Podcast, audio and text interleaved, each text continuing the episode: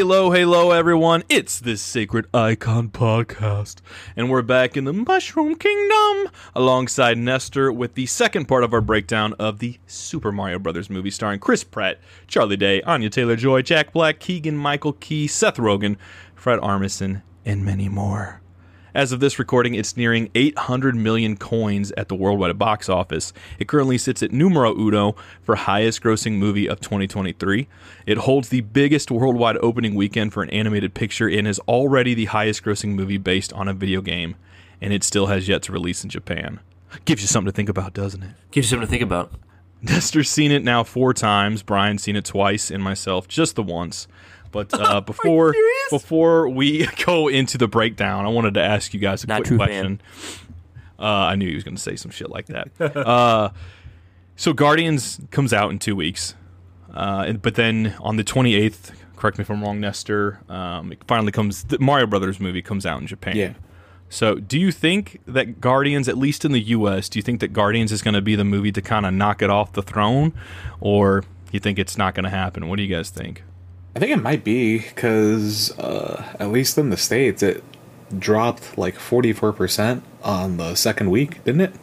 Mm-hmm. Yeah. Yeah. I think it did. Yeah, it did drop. I mean, a I bit. think- it's still doing good, but yeah. Guardians will push Mario back easy with with ease, only because Mario will have been seen by everybody, not because Mario's easy to defeat or anything. It's just like Right. Guardians is a popular movie, and it'll have been a month or whatever. well, they say Josh, like the the estimations for that are like down for its opening weekend, and of course, estimations were down for Yeah. Mario Brothers, and look what happened with that. But I don't know. Marvel needs a W, but at the same time, I don't know. I got, I, I got a, I got a scenario for you, and then I want to pat, and I'll ask, I'll ask uh, Nestor the same thing. Let's hear it, Shaggy. if, if if you got cursed so that from now on every time you went to the movie theater you bought a movie ticket you walk in the movie theater you watch the previews but every time for the rest of your life the same movie plays doesn't matter what theater you're in you could go to see mario you go to see guardians you go in there and the same movie plays which movie would you choose to play and which movie would you choose would you absolutely last movie you'd hate to play every time Uh, movie I'd absolutely hate to play is Infinity Pool. Worst movie I've ever seen in a theater. Um, but the movie I choose to play every time is Jurassic Park. that's good yeah Yeah. yeah That'd be See, I would have said Lord of the Rings, but I'm like, that's too long. If like I, every time I go, it's like three and a half hours. Well, I don't remember if I ever saw Jurassic Park in the theaters. I mean, I was five when that movie came out, but uh, I feel like You like didn't that see would the be- reissue in 2013? I did. I went to see it. It was really cool. Okay, look at the big dick on Brian over Should there. have been there, Josh. Yep. Like a, like a true fan. Not a real fan. But, uh, I Josh I is a much uh, bigger fan of Jurassic Park than me. What about you, Nestor? Which what's a movie that you would hate to play every time you went to the theater, and what's one you'd love? Oh, one you'd choose? Lord, okay. Worst movie I ever saw in theaters was Girl on a Train. Okay, I don't know that. one. never seen it, but I yeah, I know what Oh. you're talking about. It's ass. Time to visit the Google archives. But uh something I don't want to watch like on repeat. I mean, I don't know, man. No, This is this is my highest watched movie? movie so far, and I'm down to watch it a couple more times. You know what I'm saying? Yeah. Yeah, so you go to see like the King Dynasty years from now, and you walk in and it plays all the Marvel previews and everything. You've got the King Dynasty popcorn bucket, and then just Mario Bros. plays again. You're like, yeah, well, I'm all right with it. yeah, it's okay. I'm down. so, Girl on the Train starred Emily Blunt. What was it? Just not a good movie, or Yeah, no, I just I just peaked? didn't enjoy it, and it's been so. When did it come out? 2015? 2016. 16? 2016. Yeah. Uh, yeah, no, I just remember not liking it. I thought it was like really boring. Huh. My only yeah, I've memory heard of this movie. with that movie is I was in Florida and I went to a pawn, like a, oh, not a pawn shop, but just like, basically just a guy's shop set up in his house, and he had this DVD Sounds shelf. weird. He had this DVD shelf of movies he was selling, and all the movies were DVDs and Blu-rays, and it was like a five shelf. Um, it was like a five shelf shelf, I guess. Is that the best way to say it? And all of the movies were like on the first three shelves. And then I just reached my hand up to the top fifth shelf where I couldn't even see it was high up.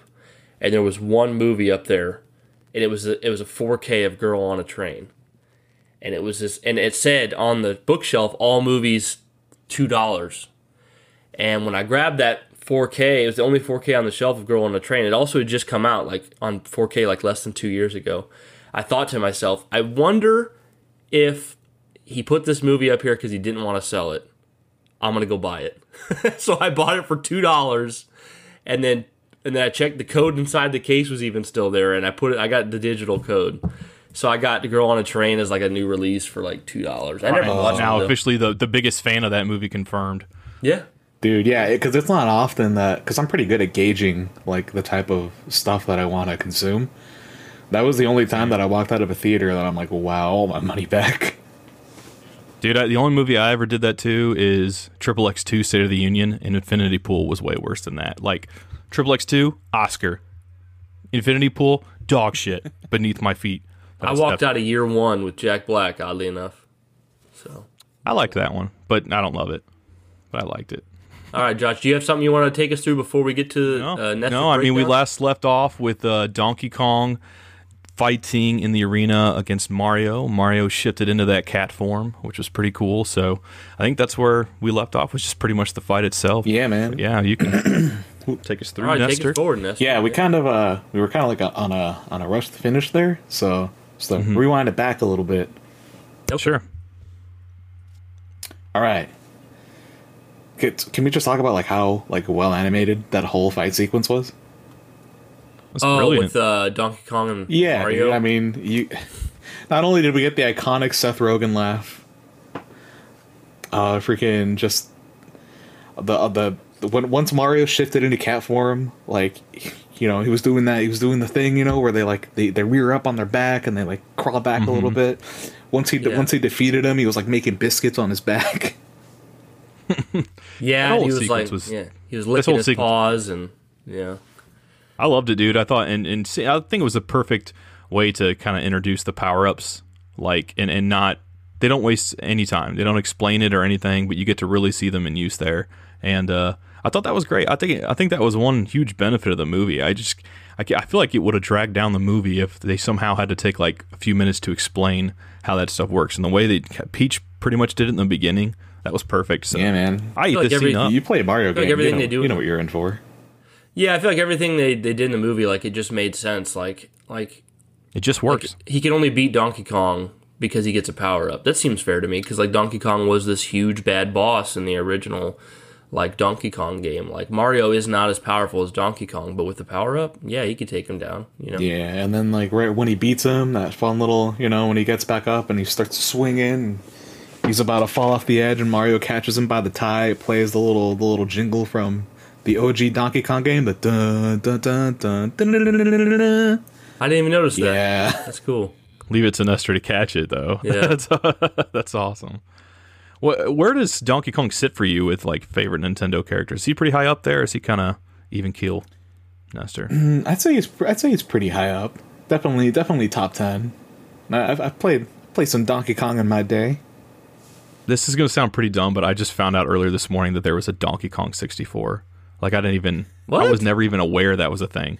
Like I knew it was Super possible? Mario 64, but I've never.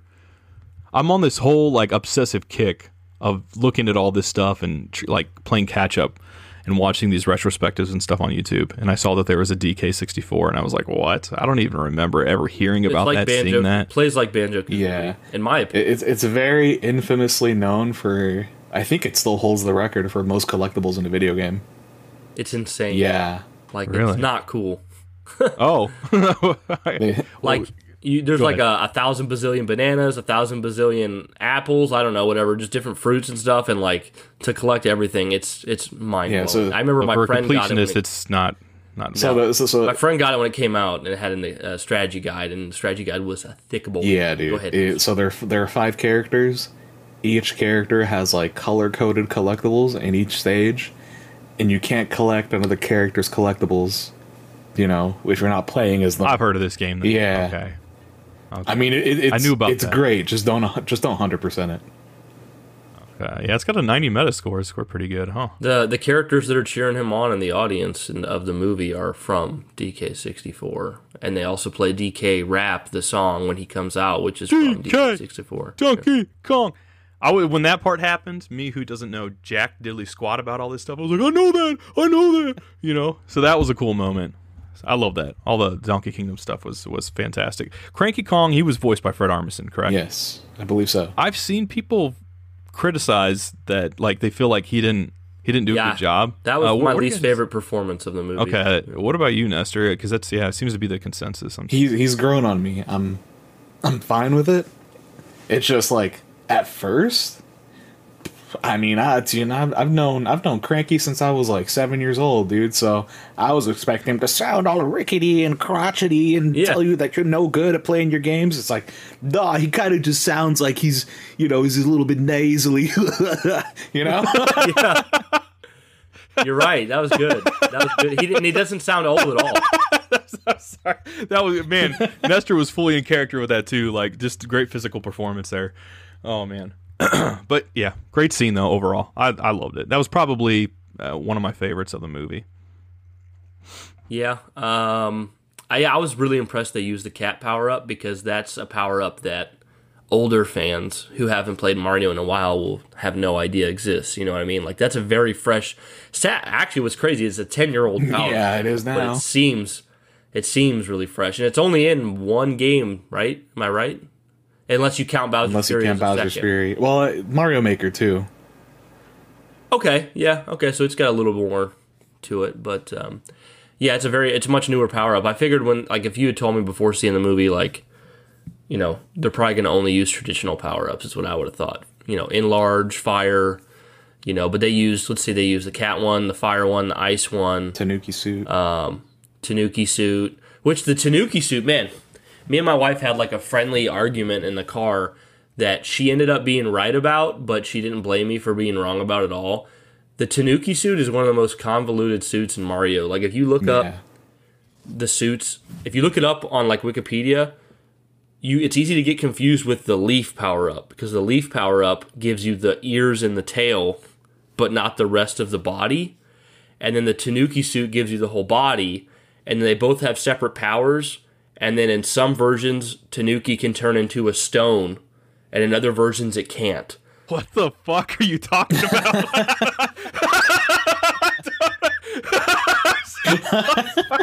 like I just I mean like I feel like I know some of that stuff but it sounds so alien to me. I'm sorry, man. It's all oh it's out there. dude. Yeah, it's it's all over the place. Like sometimes just the leaf will give you the whole suit, other times it won't. Okay. Yeah, yeah, it's it's wild. It's wild, and I don't think in uh, Super Mario 3D World, I don't think the Tanuki suit lets you turn into stone at all. Not in 3D World because they gave you know you get the the the special lucky cat bell that lets you turn into a gold statue. They kind of Uh, move that over to that, go. but in 3D Land Yeah. for the 3DS, yeah, it that you could turn into stone in that one. Okay, cool, very cool. Okay, take us forward, Nestor. All right. After that, uh, you know, the the gang secures the the help of the Kong army. We got Mario Kart, baby.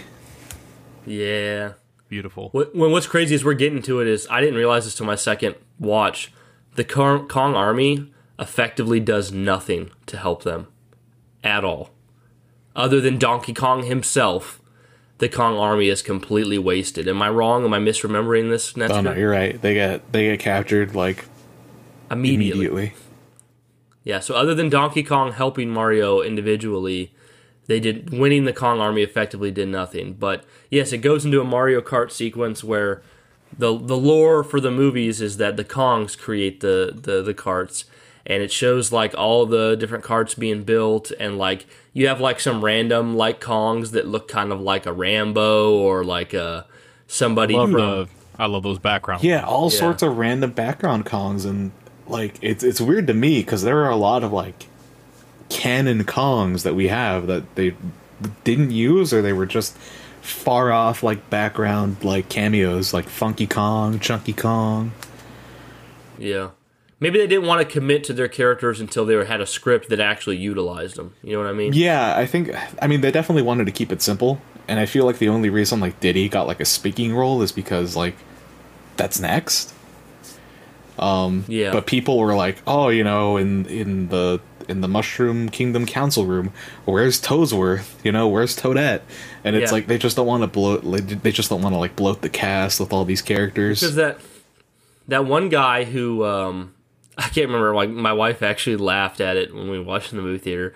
When the, when the it's early in the movie and they, and they meet Peach, and he's got she's got like the Commander Toad who's going over the map, which seems like that should be Toadsworth, but it is not. And and he, he's the one that's like, "May all the hope of our of of our toads go with you on this valiant battle, my queen." And it's like he's so serious, like this. We're watching Lord of the Rings. It's like, no, this is freaking. I know, like Mushroom. even in the little flash of like the coronation scene, it's that Toad putting the crown on her um, when it, you know, should be Toadsworth. But once we get to the post credit scene, I I think I got a good explanation of like how they could bring him in. Okay, I'm I'm looking forward to hearing that. But uh, yeah, they step into the garage. You hear the character select screen from Mario Kart 8. Yeah, I noticed that. You know, we get a little bit of Thunderstruck. Uh, they're picking their carts, and it's like the menu is it's the same as it is in Mario Kart 8. You press A to finish your cart. Yeah, you, you choose between your glider and your body type and your wheel. Yeah. just It like seemed a little game. meta. I kind of like that. That was great. Like them actually kind of doing it themselves. Yeah, that was pretty neat. Great hype moment. Great sizzle. Yeah, and you know, you get. Yeah, I mean, I think this would have really shocked us if we hadn't seen the trailer. Yeah. what we knew. No, like Rainbow Road, dude. I don't think they. would I don't think they should have showed that at all. That would have been mind blowing Yeah. to see for the first time. Yeah, I feel like you know, looking at that trailer. Well, the couple that we've gotten, uh, I feel like there's stuff from more or less every part of the movie. Like I don't know if I remember seeing stuff from the final battle in the, the No. trailer, but I feel like you got most scenes. And uh, yeah, I wish they had held some of it off just for the big surprise. Like not just leave it to the Easter eggs, but uh, that's every Yeah. trailer. Though. Yeah, because when Mario's going up the ramp and it's like, hey, there's nothing on the other side of that ramp, and it's like, I wouldn't have guessed that it was Rainbow Road, but I'd seen the trailer, so I was like, well, it's Rainbow Road. Yeah, know? Yeah, Well, I mean, I, it, that that part is cool though. I mean, because I feel like I feel like when I remember when the announcement, like I saw it on Twitter of this movie happening, and then everyone was like, "Oh my god, Chris Pratt again!" It was like a Chris Pa- Pratt fatigue era, and Yeah. everyone else was like, "Okay, some of these other ones are okay, but Chris Pratt, ugh." And then you see like the first image, and then you get the teaser, and yeah, you start when you see that Mario Kart stuff. I feel like that's kind of a turning point when everyone was like optimism completely shifted, Yeah. and everyone started to get pretty excited for the movie. Um, but yeah, I mean, I I was pretty. I, I don't know. I was open to it f- from the get go. is I, I thought it was going to be nice to just see an animated movie again. But uh, it's kind of funny, Nestor. You mentioned the uh, like some of the the select screen and stuff like that. I didn't. I haven't played a Mario Kart since like whatever one was on the Wii U. I don't know what that one was. Uh, that was eight. but, uh, yeah, I think I remember. That. Oh, that was eight? That story where where uh, Brian was talking to you about Halo lore and you couldn't focus on the game. Yeah, that was that one. Yeah, it, I want. And, and what was the one on the Wii? Uh, the other Mario game was it just new Super Mario Wii U or, or For U, Wii U, or- yeah, New Super Mario Bros. U. Okay. Because I feel like I played that a bit with Justin as well. It was that one and the Mario Kart, and at the time it didn't. Yeah, it Funny didn't. how we're coming full circle because it was like, hey, let's have a Nintendo get together, and then we get there, and that's the origin story that me and Josh have told so many times on the podcast, where I basically sidetracked Josh entirely into talking about Halo Four and the lore and getting him back into the Halo mood, and that's when we were literally there to play Wii U and play Mario Kart and New Super Mario Bros. And Well, it's but it became a Halo thing. it's it's. I mean, it's it's blowing my mind right now. Like how much catch up I'm playing. Like the whole this whole comeback to Nintendo era is so strange for me. I, I did a free trial of Nintendo Online the other day, and I was playing the original Super Mario Brothers, and I was like, I remember playing this when I was a little boy, you know. And it was it was neat. And then I'm looking up all these retrospectives and stuff, and like I'm seeing like Super Mario Galaxy gameplay, and I'm seeing like Mario Sunshine retrospective stuff, and um and then I read like suppose is, is Super Mario Galaxy two not canon? Is that something it's canon. It's canon. It's just uh, Okay. it's just you just it's not on the Switch. Yeah, it, it, so it, it's a retelling of the first game, and I think only because like at the end of the first game, the universe gets sucked into a black hole and gets created anew. At least that's the way I'm explaining it. Oh. Okay. They- but yeah, yeah. it's just a renaissance for me. It's it's like I don't know. I, I'll just say this real quick, but you know, it felt like for like the last like ten years or so that I paid attention to gaming news, I always ignored Nintendo. Like I would I would keep an eye on things to see if there was something that was going to pull me in. But I was just telling Brian the other day, like little did I know it was actually going to be the stuff that I'd already seen. Like I would watch Super Mario gameplay reviews when it came, or Super Mario Odyssey reviews, and I'd be like, oh, you know, it looks kind of okay, but like I just need something else to make me pull the trigger on that, and that's what I'm currently obsessed with. Like all other games have fell to the wayside, and I mean, Jedi Survivor comes out in like a week, and I'm like, I don't know if I'm going to want to play that over Odyssey right now. I'm Uh, Odyssey's amazing. But anyway, we can get back on track with the movie. Yeah. But yeah, it's, it's just an amazing Renaissance experience for me. So Odyssey's I'm, so I'm good. enjoying this and picking up all the Easter eggs. Learn, I'm learning, learning. Hell yeah, baby! All right, so we so we got Mario picking the uh, the standard car. We got Peach in her biking outfit with the motorbike. And we got Toad in the freaking monster truck. Didn't you say in the other episode, Brian, you really liked that part? Which is, yeah, it's funny that that made me chuckle because that's such a cliche thing to do in a movie. Like little guy gets the big suit or gets the big car. Like that's it's very cliche. But I was still just the way Toad came up. He had like his arm over the side and he has glasses. Yeah, Like, yeah, dude. the glass. Nah, and it, it was until this last rewatch that I, you know, because I'd been listening for it, because that that scene was in the trailers. Mm-hmm. Yeah, that scene was in the trailers, and uh, there was no Thunderstruck playing over it. So when he pulls up to Mario and Peach with the sun with the sunglasses, it actually plays the, or it's supposed to play the little the sound effect of his horn from Mario Kart 8, Oh, but it gets okay. completely drowned out by the music. Oh man. Does Yeah. it make you want like a cut all the more where that stuff's kind of Dude, yes, please. taken out, Did you guys- edited? yeah, Yeah. did- you guys, you guys saw what I posted the other day, right? That originally the final scene, instead of playing the the Starman theme, they were gonna Yep. freaking play "Jump" by Van Oh, Halen. yeah. I'm like, No. oh no way! like hashtag glad they release the did not do Miyamoto cut. Now, when I when I took my wife to see the movie, and after we got done seeing it, she really really liked it. By the way, she uh, she knew what my complaints with the movie were, which was basically the music and the overuse of slow mo. And she said only one song stuck out to her as bad, and oddly enough, it was the song when they first get to the Kong the Kong army, like they get to the Kong area. Poor Come on, Erica. Yeah, it's the only one. She's like, that's the Doesn't only like one that Aha? didn't fit. What? That's a classic '80s song. That's like I know. the She just she said it took her out of the movie, but the rest were fine. So, yeah. Erica. Erica. I feel like that part of the uh, Breaking Benjamin song. That's uh, what is it? Uh, Blow me away. It almost sounds like they say Erica. That's how I feel right now. Erica. That's what I feel like. Man. Yeah, she didn't think the slow mo was a problem at all, though. She said that was just me. I was like, all right, whatever. But Nitpicky things. screw me then. All right, next n- next scene, we got a cutaway. We got Bowser practicing his proposal. Oh yeah, Really make a guy come out of his shell. yeah. I guess love will really make a guy come out of the shell, and then the freaking flowers bite, and he's like, he's like a cute face or something. Like, Was Oh, Jack Black great. just not, you know, like, eh, how could you go with anybody else for a role like that, man? I just feel like he fully embraced it, especially with him, like, just knowing who he is, and then you get to scenes like that. And it's just fun. I think like, he stole the show. Yeah. I think when you, I mean, I think the the most, if you were going to go into specifics of what specific things are people talking about the most after seeing the Mario Bros. movie, number one on the list is Bowser. Number Yeah. one. Well, yeah, dude, that Peaches, man. I I was literally at my chiropractor the other day, and he, he hasn't even. I don't think he's seen the movie, but he was talking about how he's been singing that song to his daughter because the song is just blown up. Oh, I see people out there that are like, "Make it stop," but other people are like, "Yeah, just keep We had going." a twenty-minute drive home from the theater, and my wife sang it the whole way home in the car. Hey, you know what? That, that that's the that's the mark of that's the mark of some good good music, dude. Good mark good marketing. Catchy. Yeah, it was But very yeah, good, good. scene of him of him uh, practicing because I feel like it's just doubling down on his infatuation and this whole like, you know, seeing him like so infatuated, whereas Mario is actually getting, you know, the the core like development with uh, Peach, you know, and then this guy's like, I can't wait till we meet. Our lives are gonna be amazing, and Mario is like, I've already met this girl, and we're going on this adventure trying to save. Uh, I still love every time Bowser's like, and was she impressed with him? and the, like, there's that part where Luigi's like, if she has any, ta- if he has any taste at all, if she has any taste at all, she would be. You know, it's like that was hilarious. Yeah, dude. And we got Kamek dressed as Peach playing the part too, which is a reference to the games. He's done that twice. Oh, yeah. Wow, I, I think I do remember that now. I forgot, but yeah, yeah. No, it was a great time when I saw it again. Er- Erica laughed a lot through it, and there was constantly times where Erica's like leaned over to me and she's like, "Oh, it's this moment from the games. Oh, it's this moment from the games." And uh, yeah, she. This is probably this movie. I feel like overall is probably the best use of fan service I've ever seen. Yeah. like, I, I've seen. I have seen some people complain about that with this movie, but I feel like that's just a redundant argument to have because I feel like it's like that's the whole point of going to see the movie.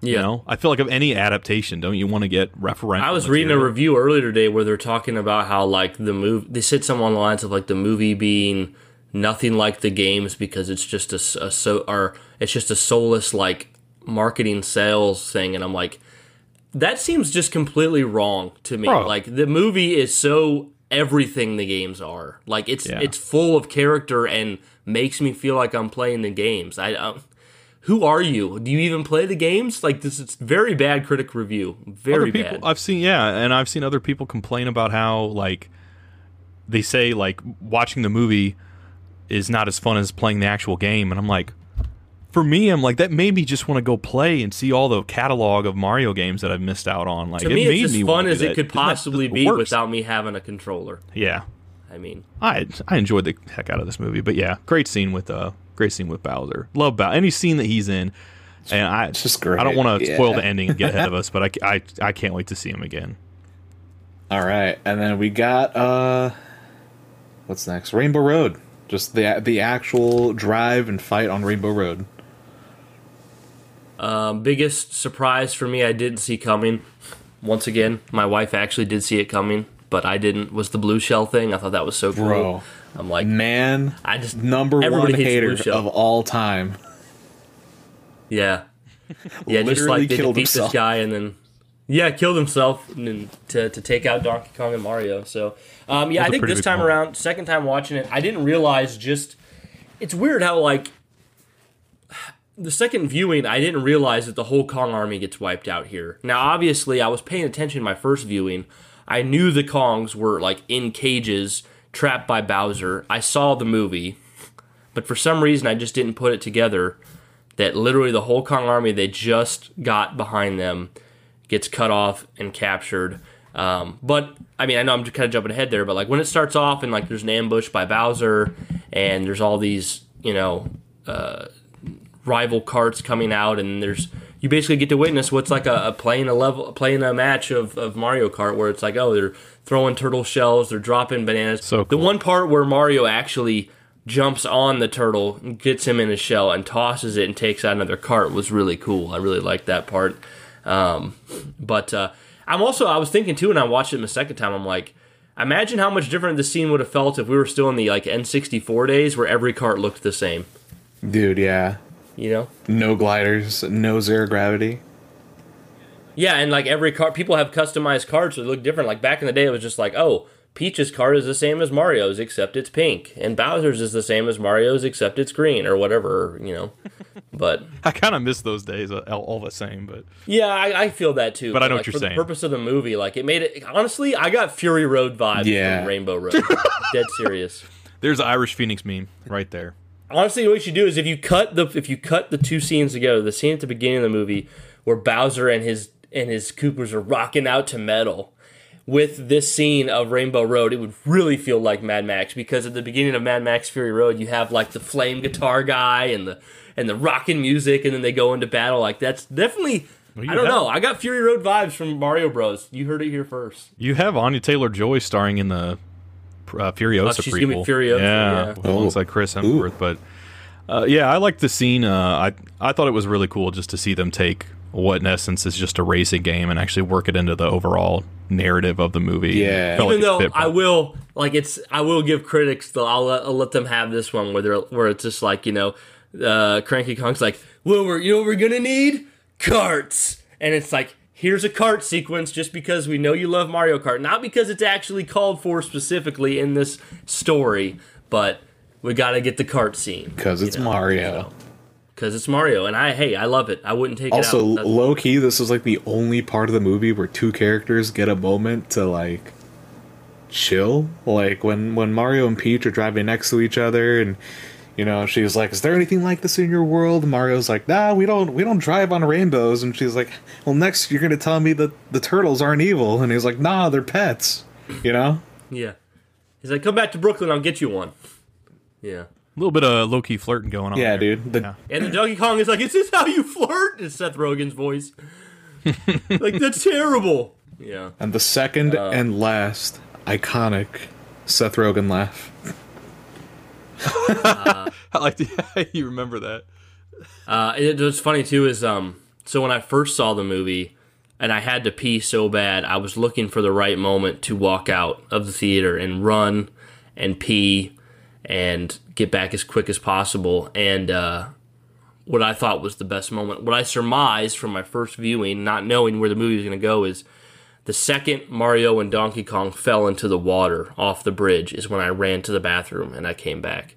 Well, the second time, my wife had to pee super bad, and I was like, okay, just get to this part right here. This is where I went. I think it was a pretty good part.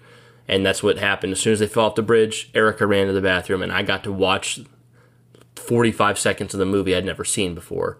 And I think that's the slowest. I think that's the slowest part of the movie to me. When, well, kind of like the part the part I missed was like them getting swallowed by the eel, and then Peach driving through the kingdom, telling the toads to evacuate. That's what I missed in my 45 seconds. So I really missed pretty much nothing because when I came back, I saw Donkey Kong and Mario in the eel, and I knew that they were in the eel. And then they st- once they get out, of course, it shows the eel, them leaving the eel. But I think the slowest moment of the movie is actually probably Mario and Donkey Kong inside the eel talking to each other. That's the thing. That scene could have been so much longer, but it got cut like real Yeah. quick. You know, freaking It did. D- DK complaining about uh, Cranky thinking he's a failure and Mario feeling the same. And then instead of like having like a little heart to heart like you would expect, DK is like, "Nah, your dad was right." yeah, no, that was so funny. I do Yeah, think that's that's right. pretty- You are a failure. I do. I did like that in this movie. I feel like with him and Luigi, there's no like uh, fighting, which I like. I don't want that. But with him and Donkey Kong, it's it's the complete opposite. And there's this sort of like banter sort of friendship. It's almost like a Han and Leia type of thing. You know what I mean? Just sans the romance. But like, I really like that. And I feel like the moment when they're like like floating before the eel kind of swallows them up, like and they're arguing, and then they kind of get in there and they're arguing. I feel like that was just really great. You know, in, in an hour and a half, it did a lot to develop their uh, friendship. So I liked it. honestly, the the scene to scene breakneck pacing is honestly reminds me a lot of Rise of Skywalker, except for this movie, it made sense and it did not. This is the Rise of best Skywalker. breakneck pace movie I've seen. Like I've, you know, Jurassic World Dominion. You know that was breakneck. Uh, Thor: Love and Thunder breakneck. It's the, becoming a new thing. But this Mario movie is teaching them how to do it. It's Yeah, it, trends or it. it did it right. Yeah. Yeah, it's it like you know, right. as much as because we could have spent, there could have been like twenty five minutes where, you know, Mario and Donkey Kong are in the eel, and it goes to other characters, and it cuts back to them bonding. and It goes to other characters, and it cuts back to them bonding. We've seen that kind of thing in the movies before, but you know, for the purpose of this movie and what it was trying to accomplish. Do we really need 25 minutes of Donkey Kong and Mario bonding? No, they got caught by the eel. They they figure it out. They get out. Boom. We're continuing on with the plot. Plus, hour and a half movie. That's a very good like time for kids. Like 90 minutes is the kids movie length. We don't need a two and a half hour Mario movie epic. Though I'm sure Nestor would be cool. Oh yeah, man. I I I I'd take a I'd take a five hour movie shoot. I think it does that. That time, that brief time we get with them two talking, is like really good development and gives some personality to DK other than just coming into the arena. You know, so I really Like like that, specs. and I feel like if you if you didn't if you hadn't split up Mario and Luigi, then you don't really get that scene between him and Mario that that uh, lands as much. So it's a good contrast. To. Yeah, where they're like powering up and running through the kingdom and stuff, and taking out dudes. Like that was a really Mm-hmm. Yeah. cool scene. Yeah. Also, Donkey Kong looks really cool when he has the fire power up. Dude, first time we Isn't that what ever seen that. Yeah, Super that looked cool. really cool. Like he had this like he looked like Donkey Kong, but like his hair was ever so more like lightly red, more red, but still looked like Donkey Kong. Um, but did I skip ahead of things you wanted to say, Nestor? I know we're kind of Uh, kind of nah, you pretty much you nailed it. I mean, you know, they get swallowed by the eel. Um, Bowser is coming. LOL.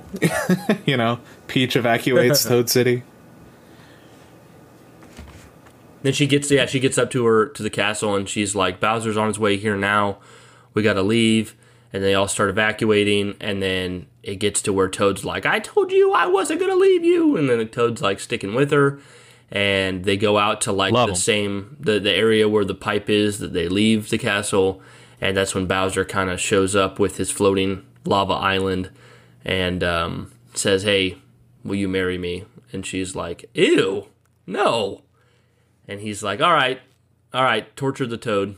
And then Toad gets freaking like use, use the force on Toad and like choke him out. Doesn't he like drop the flowers or something? He he, he fumbles. Doesn't he kind of fumble when he's talking? To Nah, her? he walks up to her and you know he does the uh, love really makes a guy come out of his shell, and then like Peach is just like looking at him and he's like, "I told you she wouldn't like that line," and you get Kamek's hand like Oh, coming right. off the screen. Is like, "You're doing great." You're doing great, Yeah. yeah. Yeah, but then he basically says, "Hey, if you're not going to marry me, then I'm going to destroy the entire kingdom and all your toads." And then Peach is like, "Well, shit. I guess I have nothing else to do. I guess I'll marry you if you just leave my toads alone." And what I was confused about though, it was like she basically says, "I'll marry you if you just like leave my toads alone." But then when they're at the wedding, not to jump ahead again, but when they're wedding at the wedding, he's about to sacrifice all of these people, including Mario's brother and the donkeys, donkey, or I'm sorry, the Kongs and the uh, the um, the penguins and all that. Shrek and- and her- interfering in the. he was yeah, donkey. Um, he's about to kill them, sacrifice them all in her name. That's what he says. I'm gonna sacrifice them all in her name. But like, I kind of figured that like part of Peach's agreement to get married was like, don't sacrifice my friends. But he was still going to, I guess, just not the Hey, toads. they, they weren't toads, all right? My man is right. Yeah, I guess, I guess, but um, I love Yeah, when there was the the portal scene, just like in Endgame, and and uh, the whole DreamWorks universe came through, yeah, and Donkey and everyone. Shrek just comes to the portal. Well, I have to save my ass. That's pretty good, Brian. I like that. I Got a good laugh out of me. Um, uh, but yeah, uh, yeah, yeah, and I was really impressed that I, I thought once again I thought it was going to be stereotypical and be like, you know, Peach is now going to get married to Bowser to save the the you know save her toads, and she was going to be helpless because she didn't want her toads to die. But no, like it immediately shows like I, I don't even think three full minutes of screen time had passed. It's like Toad handing her the bouquet and being like, and she's like, "You got the right one" or whatever, and she's like, "Yeah," and it's like, "Oh, that's actually a power up, so we can take out this this evil Koopa guy." Great moment to really showcase, though, how good of a person and how selfless Peach is. Like she's gonna marry this complete like awful person Yeah. that she doesn't like, who's imagined, who's already imagined his whole life with her, that he's already like framed, projected her own personality in his mind. And she's like, you know what? Yeah, I'm gonna do this because I don't You- want him to get hurt. I don't want anybody else to get hurt. You know what? You know what I hate, and not not to be gross, but like when I when Super Mario Sunshine came out, and I got it, and I, I was probably Here we go. I don't know ten or eleven years old. Well, th- this is the first game that introduces Bowser Jr. Correct? That's the first game that introduces Bowser Jr. And the rumor amongst my friends in school was that baby or that Bowser Jr. was Peach's kid. And also, I think isn't there one point in the game where Bowser Jr. thinks Yes. that Peach is his mama? Hmm. And and Okay. then so so then like as a kid with not much sexual education, but still slightly kind of knowing what sex is, I'm like, did Peach sleep with Bowser? like I remember playing the game and I'm like, I cannot believe Know any of that? that Peach would sleep with Bowser, and I can't believe Mario would want to like be with Peach after she slept with the freaking dinosaur. What? and, Bow- and Bowser Jr. is is half human, half Koopa. I was like, ew, I hate that. And it wasn't. It was actually years later where I got confirmation that no I got confirmation. confirmation. Yeah, I actually I had my sinuses are acting up this morning, so I sound a little nasally. Um, I got know confirmation that uh, no, that's not. No. There's No, no, it's way. not. Shutting that They- out real quick. Bowser is not with Peach in that way, but that was not, that was an unpleasant thing about Sunshine back in the day. That's funny. I didn't know any of that though. Though I do wonder who Bowser Jr.'s mother is. You know, because there, it- there never That- was a Bowser Junior. that's Bowser. the funny female. thing. We still don't technically know, but uh, there was like a it was like a little Q and A video with Miyamoto, and one of the questions was, "Who's Bowser Jr.'s mom?" Deadpan, silent, points at himself. He's like, he's like, this isn't. I think Miyamoto's one of those people who's like, guys, this is just a game. We're having fun, you know. Yeah. Bro, So, it, like- do we really need an answer? I mean, like, if you really think about it, everybody was delivered by a stork. All right. Bowser just Hmm. Maybe Bowser Bowser's expre- asexual, yeah, he- or not asexual. Um, what's the term for he can produce babies himself? which is even na- which is also nasty. but he expressed order. He expressed order to kid. All right. That's that's that's all we need to know. yeah, maybe maybe it's not like blood related. Like he just got an egg and he gra- and it and it looked kind of like him and he raised it. You know, adopted. Chances are we're, we're never gonna know, and that's fine. yeah. Until one day randomly we're playing a game and like, you know, Bowsette shows up, you know, like like actual, you know, and we're like, oh wow, okay, I guess this is it. So It's kind of nice though to have something that doesn't always have all the answers to it. It's kind of refreshing, I think. I mean, yeah, but who's who's Bowser Jr.'s mom is basically like who are the Blue Wizards from Lord of the Rings? Same thing, totally. You know, Lots of theories though on YouTube. I'm sure. Oh yeah. I'm gonna go check now to see. but you could take us forward, man. so where are we at? All right, we got we got Mario and uh, DK having that little moment in the eel, and then the eel burps, and they they land they land at DK's cart, and they're like, "Oh shit, we got one more rocket barrel left," and that's how they escaped the eel. They weren't even in there for. You're right, like they weren't even in there for more than three minutes. Yep. Yeah, it was very. Yep, I, uh, that's definitely a thing on YouTube apparently. So gonna X out of that. But uh, what what what'd you look up, Josh? well, I said I said uh, in the YouTube search, I said who is Bowser Jr.'s mother, and the first video has like a thumbnail, a peach in a bikini sitting on top of Bowser. nope. And I was like, okay, Don't like it. For Don't like research that. purposes only. Whole lot of note for Oh. me, dog. and yeah, the whole uh, the whole escape sequence on that barrel is straight out of Donkey Kong Country Returns and Tropical That's what I Freeze. thought. I'm like, I'm like, why is there no Diddy here? This should be Diddy in Donkey Kong, you know? Soon, Right? Because isn't that what? Yeah, soon. Yeah, soon, soon. What, w- Nestor? What w- you know, outside of just a direct sequel to this movie, what movie in this like Nintendo verse would you want to have next? I mean, besides the very obvious one that I want to have next. Luigi. well, yeah, I guess I should. s- I should have said aside from that too, but uh, aside from Luigi's Mansion, just to make it a little more challenging. Man, I want a Star Fox movie, dude. Ah, I cool. I love Star Fox, and for the longest time, like all I They've done that IP dude, dirty. why do they keep retelling sixty four? It's so asinine. Yeah, and honestly, I I loved 64. I loved Adventures, and I loved Assault. But then they just what happened? I don't know. I don't mean to. I don't want to get us off track, but like, did when the 64 came out, did every one of their like characters just have like the 64 attached to their to their games? Most of them. We never Starting we to never got a Metroid sixty four. Um. Yeah, no, no match. But yeah, like a lot of sixty four games are just this sixty four. Hmm. Yeah, Looks cool looking back. You know, I wasn't really aware of it at the time. I mean, not not to get on too long of a tangent here, but like the Star Fox games Go for the for most part have like they're they're a little bit like choose your own adventure, you know. And there's like a bunch of different endings in um in a couple of the Star Fox games that I you know uh, it gets your imagination going. You're like, where, what could they do if they like move some stuff around and actually like expanded the universe a little bit? And they did up to a point, and then they reset it all the way back down to zero you know, in Star Fox Zero for the Wii U, which did not sell well because of its control scheme being so freaking weird. Man, one of the next times we do like a Nintendo retrospective, I don't know what console, but like we got to have you on for that.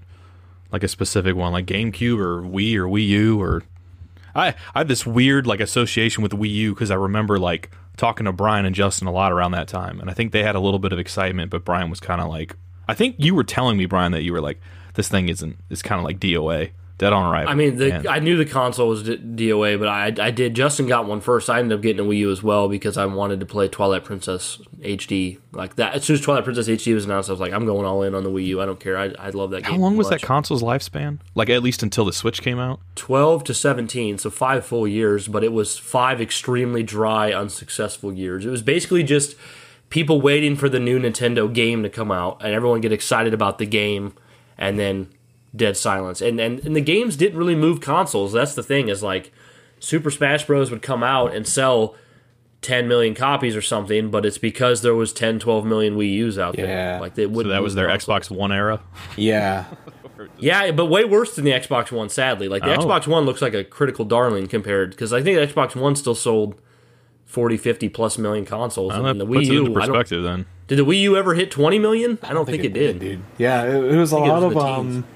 there's a lot of really weird choices because I, I remember at the time too when 3D World came out, uh, it was received well, but it's not like a your full 3D open sandbox Mario. So like, that was a big issue. That didn't help move systems. Oh yeah, Felt like they didn't have a Mario main Mario yeah. game. Yeah. And it almost happened with the with the 3DS too, because I got that on launch. It's the only Nintendo system I've gotten on launch was the 3DS, and like I don't know, I don't know what the hell they were thinking. Like they were like fresh off the Wii, they're like, oh yeah, we've got like the biggest sales, you know, we're all good. But they released two systems without their biggest names backing them. All right, the biggest thing going for the 3DS was that Ocarina of Time 3D was going to come out like within a year. Yeah. You know, 3DS release with like a freaking port of Rayman 2, And Steel Diver. Steel Diver, and Pilotwings. yeah. Wow. It wasn't a good launch at all. Yeah, man. But Rough yeah, era. and then and then you you see the difference when they come out with the Switch and they come out swinging with Breath of the Wild, and then that holiday season they come out with Odyssey. yeah. And plus Mario Kart 8 Deluxe gets put out quickly, which becomes like one of their biggest selling games of all time. It's just Mario Kart 8 that's- from the Wii U. That's still the current Mario Party, or I'm sorry, uh, Mario Right, Kart, Kart. yeah. main Mario. Mario Kart, yeah, Mario Kart Deluxe for the Switch is literally the Mario Kart from I think 2013 on But the they Wii just U. keep adding DLC to it. Yeah, well Not that, even- that was a well, yeah, thing, actually, yeah. they are still adding DLC. They- Tracks, yeah, That's wow. fantastic, dude. That they supported They- that long. and it's got like over 50 million sales. That's so Yeah, refreshing. it's if you look at the Switch sales charts, it's still topping the charts, and it's been topping the charts for the last like three years. But when it was on the Wii U for years, it like never cracked. I don't even know if it cracked 10 million. You know, which is crazy Wow. because there just nobody had the. and the thing is, the Wii U, like, it was expensive. Like the Wii U was 350 bucks. I think that might most of the time it came in with the, came with the packing game, but 350 dollars, and that's when only a year after it launched. So like, it didn't launch with many games at all. And then a year after it launched, you could get an Xbox One or a PS4. PS4 was fifty dollars more than a freaking Wii U, which is like no brainer to people. And then like you you had the tablet controller, and even though they said at one point you'd be able to buy more, that never actually Yeah, happened. it never happened. And all multiplayer games just featured the tablet controller plus additional controllers, either Wii U Pro controllers or like regular Wii U controllers. It was really convoluted, and I remember seeing. Um, I was watching it live. The uh, uh, Reggie was on Jimmy Fallon's, you know, the Tonight Show with Jimmy Fallon, and Jimmy Fallon mistook the Wii U as an uh, as a controller add-on for the Wii, and Re- Reggie had to correct him, and like that was so representative of the general public not understanding what the Wii U was. It seemed like a three hundred and fifty dollar controller add-on, and everyone was just like, like all the mainstream people were just like, I'd rather just keep my Wii that I already own than pay another three hundred fifty bucks for a controller. Yeah, man. But it wasn't a controller; it was an HD full new system. But nobody.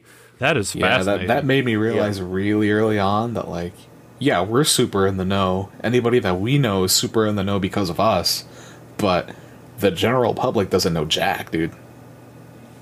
Also, the Wii, the Wii U console itself, other than the fact that it was literally longer, it looked exactly like Yeah. a Wii. It just Didn't didn't look any stand. different Yeah, it was it was a Wii laying down. Yeah.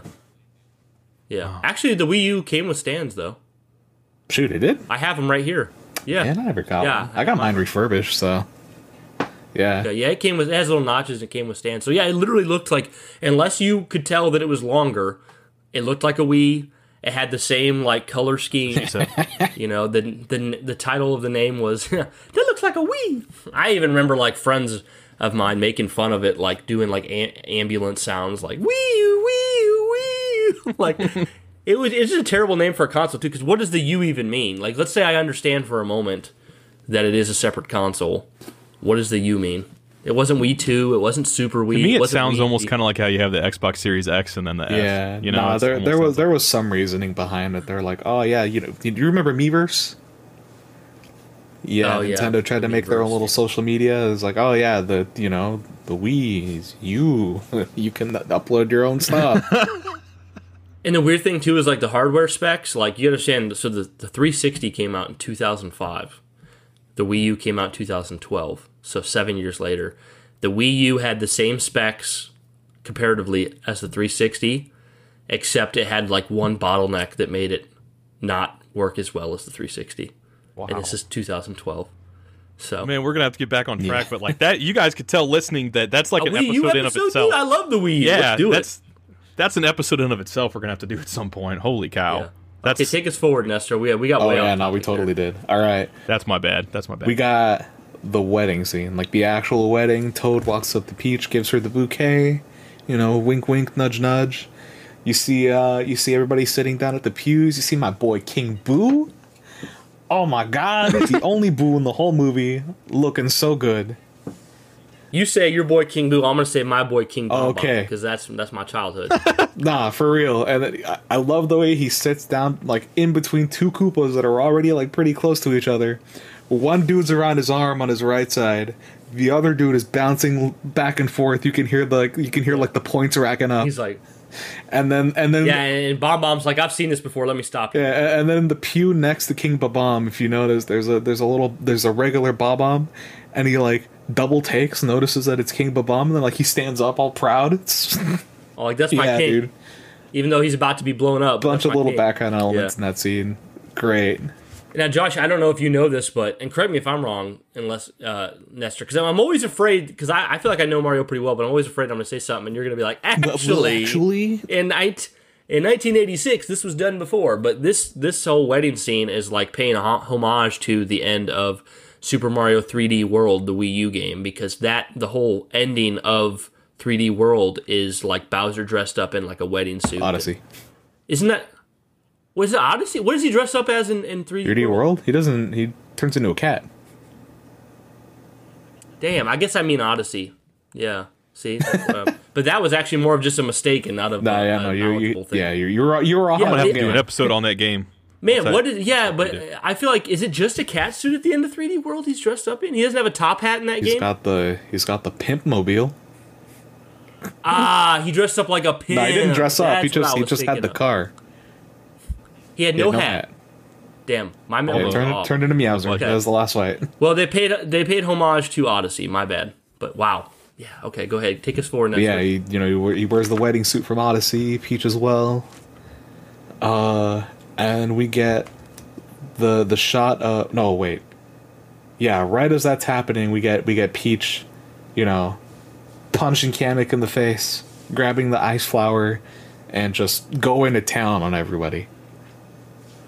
Yeah, like, and I, I didn't expect that when I first saw it because I was like, I thought Peach was just going to play damsel in distress here, but she had a plan. She's like, "Uh, "You think I'd actually marry you?" Yeah, kinda. he's like, "Yeah, he does. He does." Really, path- that was such a good performance. Bowser was like, really pathetically. He's like, "Yeah, kinda." Like you know, like Peach, don't ruin my dreams. I sing about you. But uh, yeah, and then they Picture go into Brian's full- face, like you open the veil, and then it's Brian's face, and he's like, "Ah, you thought I'd actually gonna do this? You thought I was gonna was go gonna through with it?" you, you loser. but then she shoots ice at the chain, which keeps uh, all the the people from falling in the lava, including Luigi. And they go on this whole fight spiel, and then um, I can't remember how much exactly what what ex- how much fighting occurs before Mario and Donkey Kong show. So she she freezes Bowser and then she starts freezing a bunch of the minions. And then we cut real quick to DK and and Mario being shot down. And they have that really cool little sequence where they just run through all of Bowser's minions. DK turns into Fire DK. Mario gets the mushroom. yeah, You get one of the awesome coolest scene. pieces in the in the whole film. Love I love that set part. pieces in this. What what music was it playing there? I can't remember. Oh lord. Uh we got a little bit of Super Mario Bros. We got a little bit of the athletic theme from Mario 3. We get uh Yeah, yeah, it was mostly Mario 3 stuff. You know, I forgot to mention. Um, there was a couple things Erica pointed out when we were at the movie that I didn't notice before. And um, earlier in the movie, when they when they're walking through like Yoshi's Kingdom or whatever, or the Yoshi area, Mario's eating the fruit that you feed Yoshi in Super Yeah. Mario World. I never noticed that. I was just so because I remember as a kid playing that and just like always, you know, tongue using Yoshi's tongue to grab that fruit. So I was like, oh wow, that is what he's The one Yoshi standing there drinking water is the pink one, my favorite. pink. Oh, your nice. favorite one? Yeah. nice. He was on the cartridge for Yoshi's thought- Story on- on the 64. That's why. Oh, oh, yeah. okay. I thought when we saw that brief moment in the movie that I thought we were gonna maybe see them later somehow, some way, and then we just Yeah. never did. They're like, we But gotta we'll- save we'll- that for the sequel. Yeah. Gotta save something. Yeah, yeah. But yeah, we got we got the boys running through all the minions. We got really cool shots of uh of Mario doing the spin jump from 64. Yeah. Turns into I also love how Mario and Luigi will do that run where they have their hands out. Yeah, dude, the P the P wing run. I love that. Yeah. Yeah. Oh, where they're like Yeah. that or whatever, you know? Yeah. Oh my god! Every I started uh, the first time I've ever seen that was in my recent playthrough of Odyssey, and I was losing my shit. I was like, this is like a Naruto run type of thing. I was, it was hilarious looking. Yeah. And when I saw it in the movie, I was like, oh my gosh, like that part made. I was the only one who laughed, and then I felt really embarrassed because everyone else is like, oh, I don't. No, know you what were you is. were Stupid. alone. Weirdo. Every showing that I've been to, uh, that there have been adults in the love it, audience. they laugh when they see you know them doing the run because they know what it's from. Okay. I Yeah. love it. And like, that, I love, and that piece of music is really cool too because uh, when Mario grabs, like when he's about to grab the the leaf to turn into to turn into the Tanuki, um, Mm-hmm. you can hear the the p wing sound in the, in the actual track of the music. So you hear the you know he, gra- he grabs cool, the leaf and he starts flying. Oh. Yeah, So cool. man, they did such a good job. Is there anything you have not caught in four showings now? I swear, man, you got it. You're an encyclopedia right now of all this. We'll find Uh, out after his fifth. Yeah. showing. yeah, I'm like, the I, things I missed on the podcast, the follow up. Yeah, there you go. the the lost levels. That'll be the episode title. Yeah, And then we get uh we we get cut back to Peach fighting uh everybody. She spears are getting thrown at her. She grabs one, throws it upside down, sticks it in the lava, tosses it at King Bob-omb. yeah, sets him on fire, and King Bob-omb's like, "Oh shit." Rest in peace, Pringles man. Yeah, basically. Wow. Uh, and then the Yeah, the ice on the chain gets loose. The prisoners start getting relowered. Uh, Luigi barely like you know tries to like hold on. He falls off and Mario saves him. Yeah. And my f- And then little- like, and then and Mario's like, "I told you if we're together, nothing bad can happen." And then once they land, Luigi's like, "Mario, why do you look like a what was it like a Like dog?" bear. Like, he says something different. A bear, yeah, a bear. and yeah, Mario, why do you look like a bear? one of my favorite scenes in the whole movie, dude. Every time I've gone back to watch, it's the only scene that I'm like, "Fuck, dude." You know, I- tears welling up, Dude, dude. the brotherly love is It's real good. in this movie. Oh, I, yeah. And I, Josh said it earlier. I, I totally agree with him. Like, I'm really glad they didn't make Mario and Luigi have some kind of rivalry or like shit talk each other because that would not have sold as That's well. too tropey. as this. Nah, and it's never I ever been like that that in the RPGs that when they're together. Like, whenever they get separated and they reunite, it's always Luigi running, to, running, hugging Mario and crying, and Mario just giving him pats on the back, you know. That's Yeah. sweet. Yeah. Yeah. I like that. That's really cool. Awesome. And then Bowser breaks out. He's fucking pissed, and he summons the Banzai Bill. Yeah. So wait, He's was like, this That's after it, the- Mushroom Kingdom's gone? Is this after the little moon or the little thing like blows up? Right? Am I forgetting that? Bob-omb or what? No, it wasn't. The, you know, in the the cage, the little like. The, Luma. I, I don't know what it was. I'm forgetting now. But the little thing that kept saying like nothing but the sweet. You know, can't wait for the sweet release. She doesn't oh, yeah, die. Luma. Didn't she like No. blow up? No. Oh my She's, god! at, she's after. She's at the credit sequence. At the end. That's me seeing it one time. yeah. That's what I Not- get. Luma. Luma's upset they didn't That's hit the okay. I dude. said. That's okay. I referenced um, Wedding Bowser in 3D World. Yeah, gosh, guys, we're up. get on my level, jeez. I know. Yeah. Nestor's like, oh, I'm here with these plebes." That's uh, thank God you're here, man. Thank we got giant ass Banzai Bill about to nuke the Mushroom Kingdom. Mario slaps it in the eye with his Tanuki tail, gets him to chase him around the Mushroom Forest, leads it back to the pipe that they came in through, goes in, destroys it, and the pipe starts imploding and pulling everything into it. Yeah, pretty neat idea of way to. Dude, this movie follows so many of the same beats to me as this 1993 live action one. Like I know that movie gets shit, but holy crap, there's it's like going. it's like the same cuz okay, correct me if I'm wrong, didn't Shigeru Miyamoto he like helped work on that movie? No, too? they didn't. They were they were And hands I- off. Okay, well, I, I feel like I have to be wrong since I'm talking to you, but I read that they sold the rights to the to the Mario movie for less money than they were offered, so that Miyamoto could have some involvement in the '93 one. No, they. I'm not saying he had the same amount, but I think they sold it uh, for that much because they were offered the they were offered the royalties on like the toy sales. huh? Okay, I don't remember. I don't know. You're, I'm sure you're right, but either way, like the, uh, I mean, you think about the 1993 one. It's like uh, Mario and Luigi. They are, you know, living regular life in Brooklyn. They they get in a van that the van that's also breaking down, just like the one in, in this movie, and they um, they're plumbers and they go on jobs and Uh, and, you know, in this one they make a mistake because they don't make a mistake. In the original, it's the Scapellis, the the other plumbers that like sabotage them. But in this one, it's like the dog, and then they end up going like deep beneath Brooklyn. And the live action one, they end up going through a portal in a wall that takes them to another dimension, which is the Mushroom Kingdom, except it's called Dinohattan. And then in this one, they go through deep beneath Brooklyn. They go through a pipe and takes them to the Mushroom Kingdom. Now, one looks like Blade Runner, one actually looks like Mario. but then they have like, you know, I mean, in the live action one, King Koopa, he wants to, not only does he want the meteorite, but he does want to be with Daisy. And Daisy is effectively Peach in the original. Then you have in this one, you have Bowser who wants to be with Peach and uh, he he doesn't have the same desire to like bridge the dimensions that the other one had. But eventually, the dimensions do get fused a little bit at the end, and you have like uh, King Koopa coming in and turning uh, Scapelli into monkey.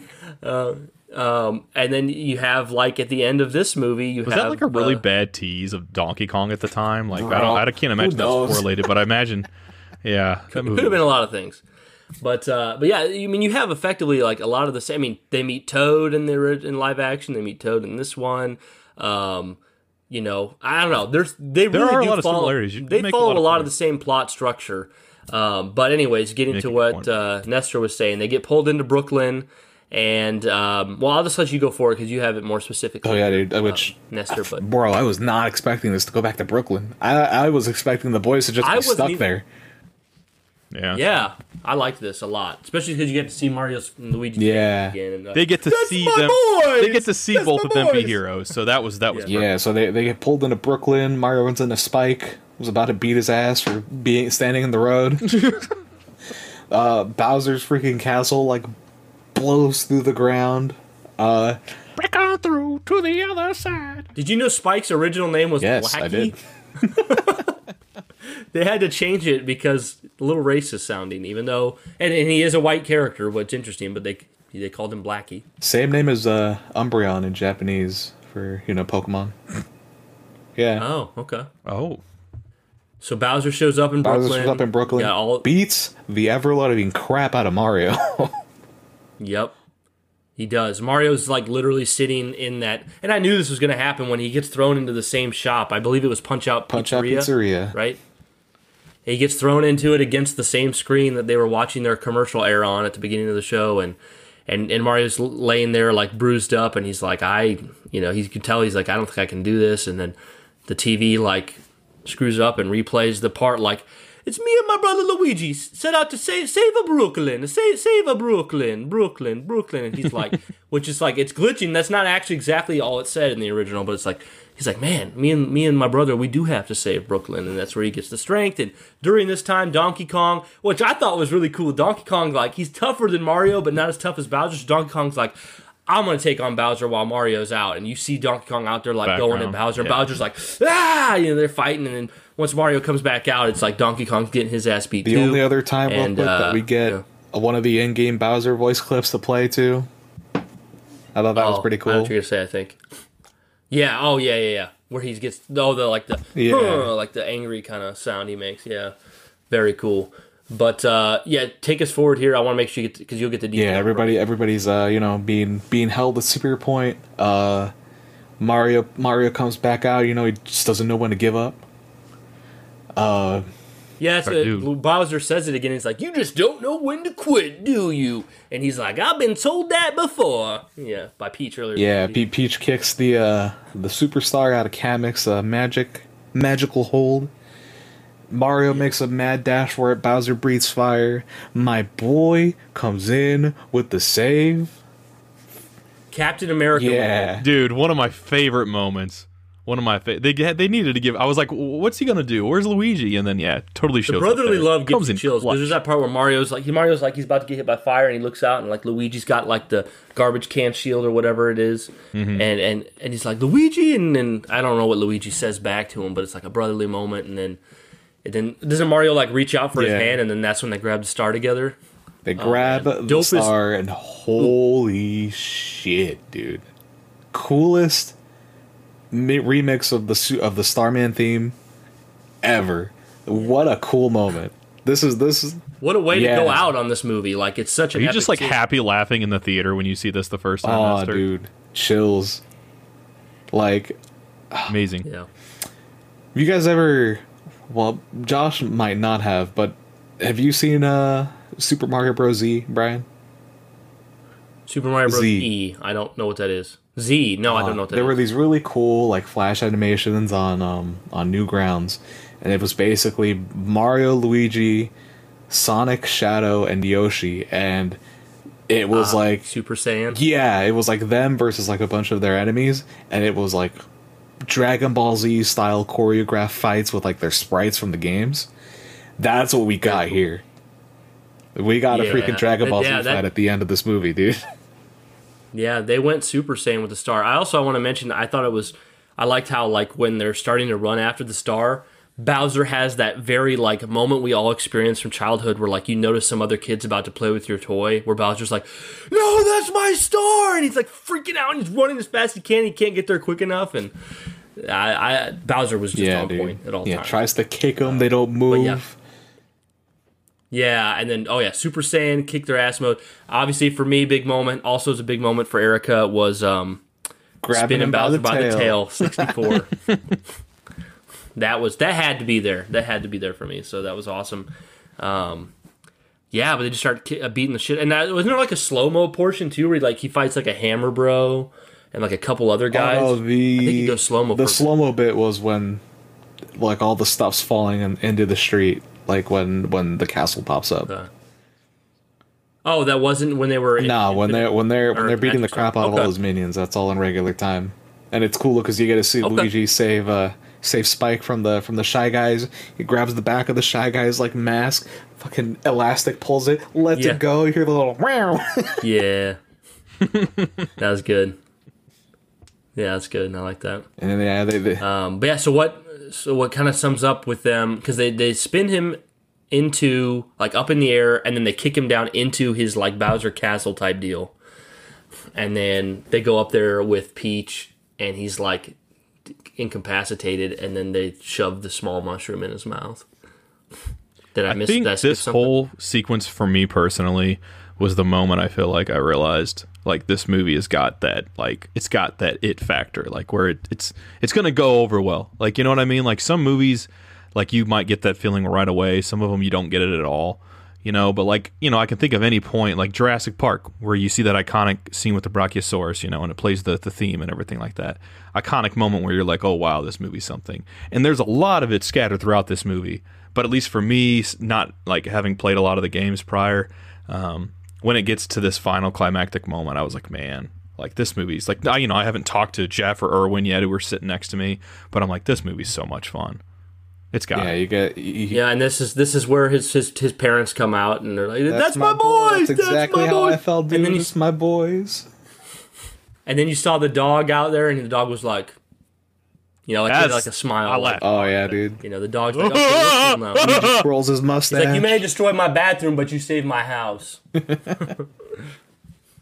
like Yeah. we're good now Uh, so what what where's it go forward next, Nestor? I know we're getting right at the end. Yeah, so you know you get the the shot of them saving saving the city uh, on a newspaper, and then uh, Mario and Luigi waking up in their what you think is their their like apartment with their folks. You know, clanking coffee Yep. mugs. That's what I thought. They step outside and they live in the Mushroom Kingdom, baby. Yeah, love this so awesome. Love this moment. Uh, I, dude, I was so happy with this uh, ending. I, you know, I didn't know what to expect uh, when it was going into that, like you said, and you get that reveal, and I'm like, oh my god, man! Now they're all happy and stuff. They're doing better. I was like, look at this character development, hour and a half. People want to critique this movie. Shut up. You know what I mean? Like, there was some character development in this. Look at the journey they just went on. Now our boys are happy at the end. What's next? You know, like what's next? Give me six more Mario movies. I'm ready to marathon them. Hell yeah, dude.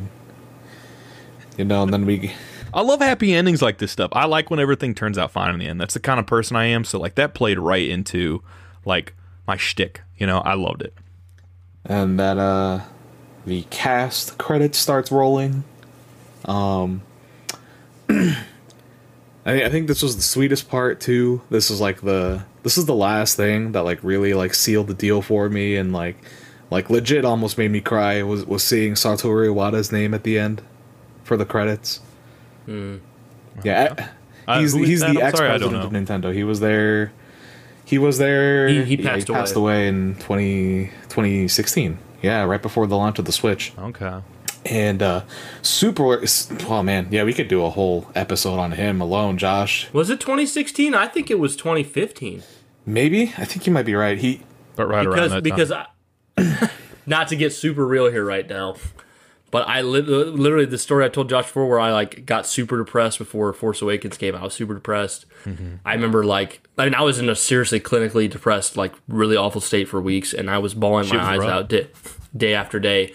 And I remember the uh, um, this is why I know it was 2015. I remember the Game Awards came on, and my dad was like, "Do you want to watch the Game Awards with your brother?" Like I was currently cry- sobbing, and I was like, "Yeah, yeah, I do." And, like my dad left the room, my brother came down, and, and I tried to like stop crying so that I could be around Creighton, my brother, without crying. And we watched the Game Awards together, and like right at the, not too long into the show, Geoff Keighley was like, "Just want to take a moment to like remember Iwata or whatever," and I was like, because Iwata had just died, and I was like. Mm-hmm. And the thing, my depression was like predicated on death right then. Like I was so mm-hmm. concerned with death, so like I was like, damn, like I did not need to hear this right now. Like Iwata's gone. Like this is so sad. Yeah. But yeah, 2015. Yeah, but anyways, um, yeah, like I said, I could just go on about this guy forever. Like one of my one of my personal heroes, like master programmer, like the sweetest dude ever. Like uh, like when the Wii U was doing really bad, um, he convinced uh, his executives and himself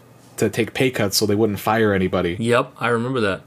Yeah. wow, man. So like wow. Yeah, that's something you don't get. real American real lead by companies. example dude Right. like he he was he made Yeah. games before he was the ceo of nintendo so like he knew what it was like to be in the trenches Yeah. and wow. And wasn't it? Isn't he credited with like, even though he passed away beforehand, wasn't he the one leading Nintendo to their like resurgence of success with? with yeah the man he he was he was right there with the switch like he was right there with a lot of like like i mean you still see his name pop up in credits here and there he had his hand in a lot So I of see why.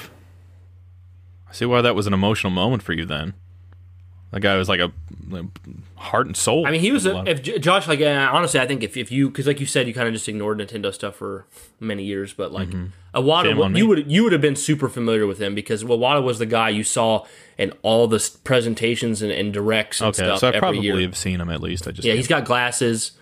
Um, Yeah, yeah, it's uh, yeah, you'd remember him. yeah for man Sure. wow. But um, yeah, very sweet now moment. the back back into the movie the the part I, I another part I found really funny that shocked me was just like uh, I can't remember if it was like some credits had played I think and then like the Luma comes out and the Luma's just oh floating yeah that was the right before the credits start okay and then the Luma just floats closer to the screen and it's like you know what's left except the endless abyss of nothing and it's like just so it makes you want to like play saxophone huh Yeah, and then and the movie Okay. just starts playing it. Yeah, it's really cool. And then we get to the mid-credit scene, which is the other half of the infamous uh, Bowser singing. Uh, this is where he, I believe, this is the only part where he actually sings the like, "A thousand troops of Koopas couldn't keep me from Yeah. you." Yeah, yeah. So this was really good. And then it turns out he's just playing the piano, a mini piano, inside the cage in the Mushroom Kingdom, and one of the toads pokes him, and he's like. Do you know who I am? no, Toad doesn't care. lights out Do you guys think the sequel features him still as the Oh, yeah. main villain, or do we? Oh, he's got to be in this. yeah well, I mean, do you think everything, he's the main antagonist still, or do you think they're bringing? no he's still he's still I the think main antagonist personally. so Okay. Now, several movies in the future, he could end up happening. Yeah, for with, sure. I could see. But Oh. yeah, so post credit scene, like the actual post credit scene, is the the sewers of Brooklyn, where the pipe was. You get uh, an orchestrated piece of the castle theme from Super Mario World. Yeah, yeah, the castle theme from Super Mario World, and you get a Yoshi egg, and it's really like specifically Super Mario World because that's the game that's the first game you could ride Yoshi in. And I want the cape needs to be there Oh, yeah. in the next movie. I want the cape. so the the whole the whole story behind uh, Mario World is that they're on a vacation to Dinosaur Island. So I'm like, okay, vacation. Who else was in a vacation game? That was Toadsworth's first. That was Toadsworth's first appearance in Mario Sunshine. They could they could mix Yeah. Mario World and Sunshine. Sunshine has Yoshi's too. Introduce Bowser Jr. Introduce Toadsworth. So we're never gonna get a proper 64 version on screen then, probably. Probably not. Yeah. Which I take it you you would really like, Brian. I mean, that's my favorite Mario. I mean, that's that's in my top 15, 20 games of all time. Period. Um, that's that's the only Mario game that cracks my top list. Um, Crack it's- these nuts. but but but to be fair, the Mario 64 is kind of a plain Jane Mario experience. So they've kind of already covered it in a sense. Like you fight Bowser, you save Peach, you spin his tail around. Like they've paid enough homage. if Well, I'm being- shit, I would take like a Bob-omb's there, Mr. King Super Bomb. Mario 64 movie that's like Alice in Wonderland like, of him jumping in paintings and stuff. I would eat that up. Yeah, Give I it don't think different that'll happen, but yeah, But It'd but be like cool. Yeah. it'd be it'd be cool. But yeah, I think Uh, next movie will probably be a combo of Mario Sunshine, Mario World, and maybe Yoshi's Island. Okay. Yeah, that'll be awesome. That'll be awesome. They've done such a great job. And and also it was just yesterday, officially on record, um, Miyamoto saying there will be more Nintendo movies coming. It's happening. Yeah, I'm telling you, man. Yeah, it sounds like the process and and, and uh, uh, workman. I don't know what to call it, but the uh, the dynamic between them and Illumination was just Yeah, super easy. Not until they got that they got the head dude of Illumination on their board of directors now. And actually, Kinda- actually, think real, real funny, how- real quick. The Luma was played by that dude's daughter. It was like a six year old, I think. Ah, that's awesome. Oh, Yeah. really? That's it's really so cool to get the context of this stuff. Well, I like seeing that Illumination just totally built up their name and their reputation, you know, primarily through Despicable Me and the Minions, but also through other things like Secret Life of Pets and Sing and all that. And they, they built this reputation enough to when t- to where Nintendo felt comfortable like partnering with them. And then let's be real here, like their biggest movie of all time is going to be the Mario movies, and it's because they built that reputation, and now they have this. I think they have this under. I have to imagine they have this understanding of like, hey, you know, we're Illumination. We know how to make these movies. We're Nintendo. We care about the property. And we both know that there is a shitload of money on the table here if we just take the time to do it right.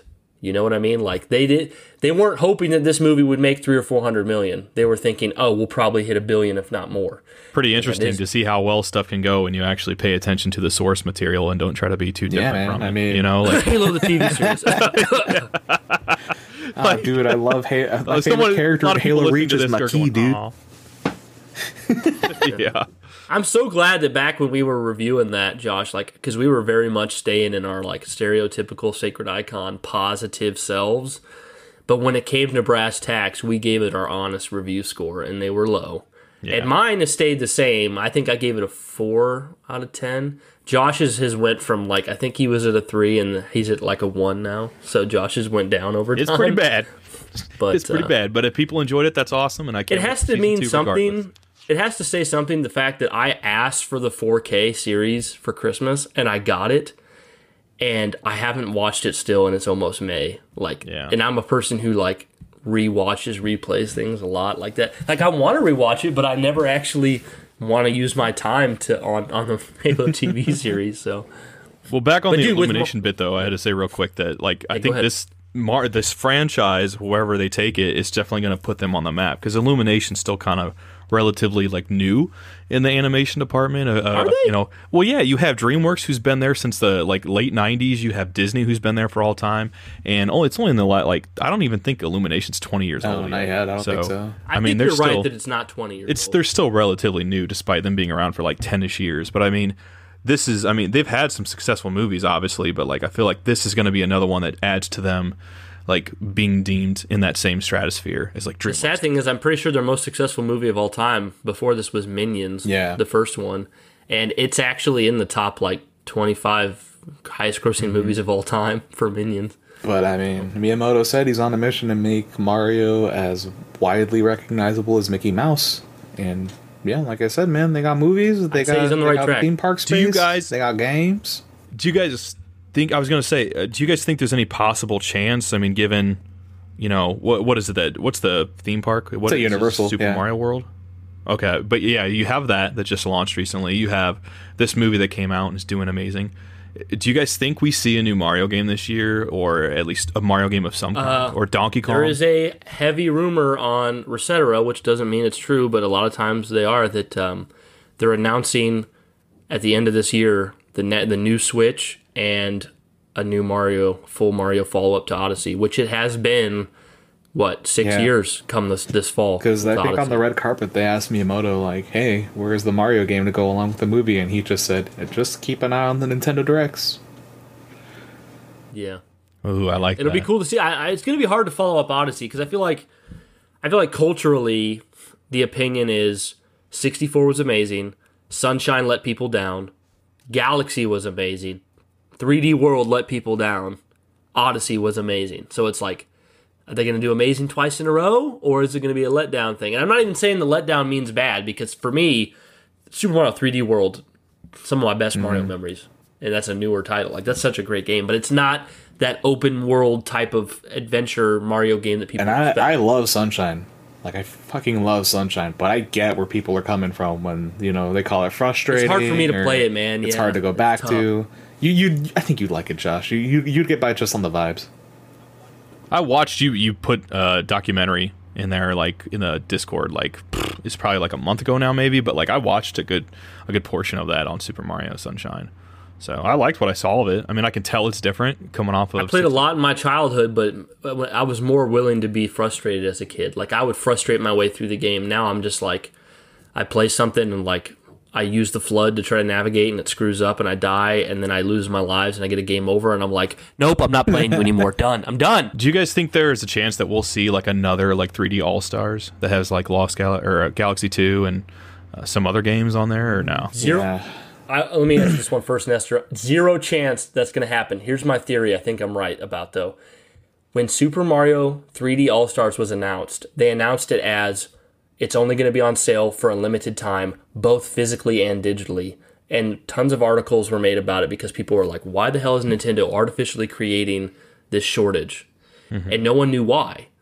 And then not too long after, they announced the Switch Online game Game Pass thing where you can download games, and one of those games was Super Mario 64. So I think what happened was they were in production on the 3D All Stars thing before they fully committed to the idea of forcing that stuff behind a subscription mm, service. I see and then once they put it out, they were like, "Oh, we're going to have it be limited sale so we can get our money out of it, but also force people into the subscription service." So I think you'll never be able to get those things in a package like that again, which sucks because I personally do not like Nintendo's online service at all. I just don't I don't like it. I'm sure Nestor, you probably love it, but I I mean, I yeah, despise that you It's it's fine. Like can't own the games to me is cruel because there's no reason why there could be an option. because like Sony's doing it. And you have to you know, yeah, and you have to like if you if you have shitty like internet or hiccups, it's it's I don't know, there's just input lag and stuff like that. Um but Josh, you got to get a 3D All Stars copy. It's only going to go up in price, man. You got to get one. You I'm said looking you into wanted it. one. I'm looking into it. So, but uh, yeah, we'll see. More on that soon, hopefully. But yeah, I really, really want it. Super Mario 64. I really, really want to play. I was watching a documentary on that and seeing how speedrunners played that, doing the side flip, doing that uh, backwards, Backwards like jump glitch jump, up the stairs. Yeah, and uh, it was just phenomenal. I mean, the game looks super fun to play. Josh, if you want, because you said to make like you're not comfortable with it, I can go on Facebook Marketplace, go and purchase the game for you at like 75, 80 bucks, brand new sealed, bring it home, and then ship Brian's it to a real G. He would do that for me because then I'll ship it to you. But I'll ship it to you, and then you can just refund me the total. Well, I'll keep that offer in mind. I appreciate that. I'm talking to someone right now about potentially getting that. So if I like how you said that. I was like, it's like sounds like a dating prop, a dating proposition. talking to like someone right now about Super Mario All Stars. about getting a copy of 3D All Stars. yeah, man. uh, the breakup happens. Like I was just with you for the 3D All Stars. yeah, sorry. But yeah, we get we finish that scene and the the egg cracks right, and You it's, hear the it's supposed you to be hear the Yoshi, Yoshi right? at the end, and Yeah, cuts the black. yeah. Yeah. amazing, So amazing tease. to wrap this up again, guys, into Wrap well, these nuts Josh, you, in you a used soft twice, shell. but I get, I guess that's fine because you know, put a little Josh, cheese hit on me there. up with the sound. That's when you know Brian's a little peeved. if you if you're you go to Best Buy okay, and there is one copy of Super Mario 3D All Stars on the shelf at regular Look. retail price, yes, and you $60. go to grab it, you go to grab it, and the second your hand touches it, a little five year old boy's hand touches it as well, and his mother's behind him, and she gives you this look like, "You're an adult. You're going to let my son have this copyright." Hit me up with the sound of how you handle the situation. Oh, he wants this copy. He must be looking for Super Mario Odyssey. It's right up here. Let me give you that. Oh, and there's also Super Mario 3D World with Bowser's Fury, two in one combo.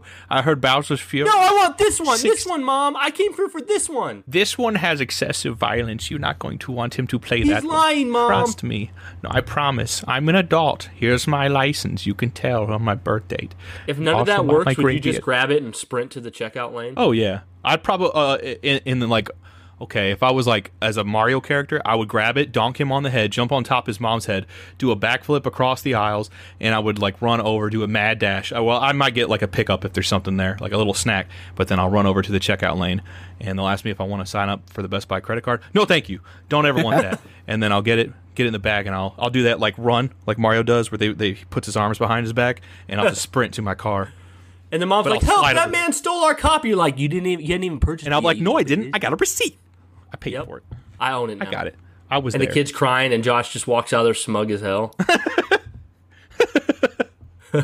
That's me.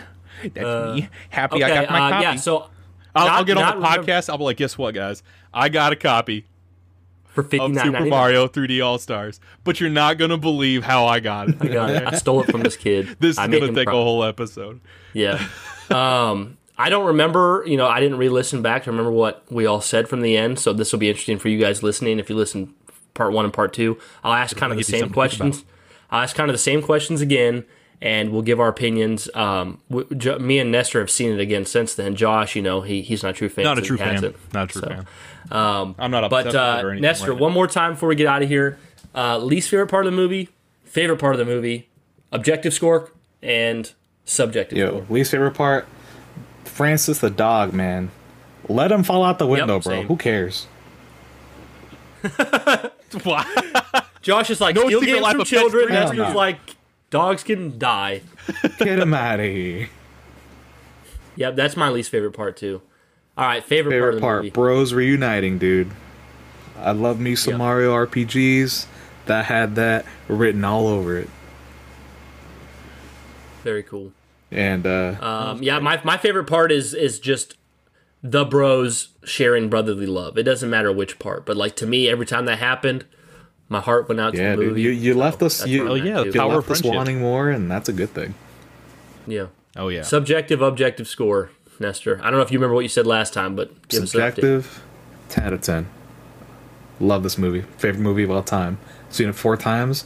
I want to watch it at least one more time in theaters.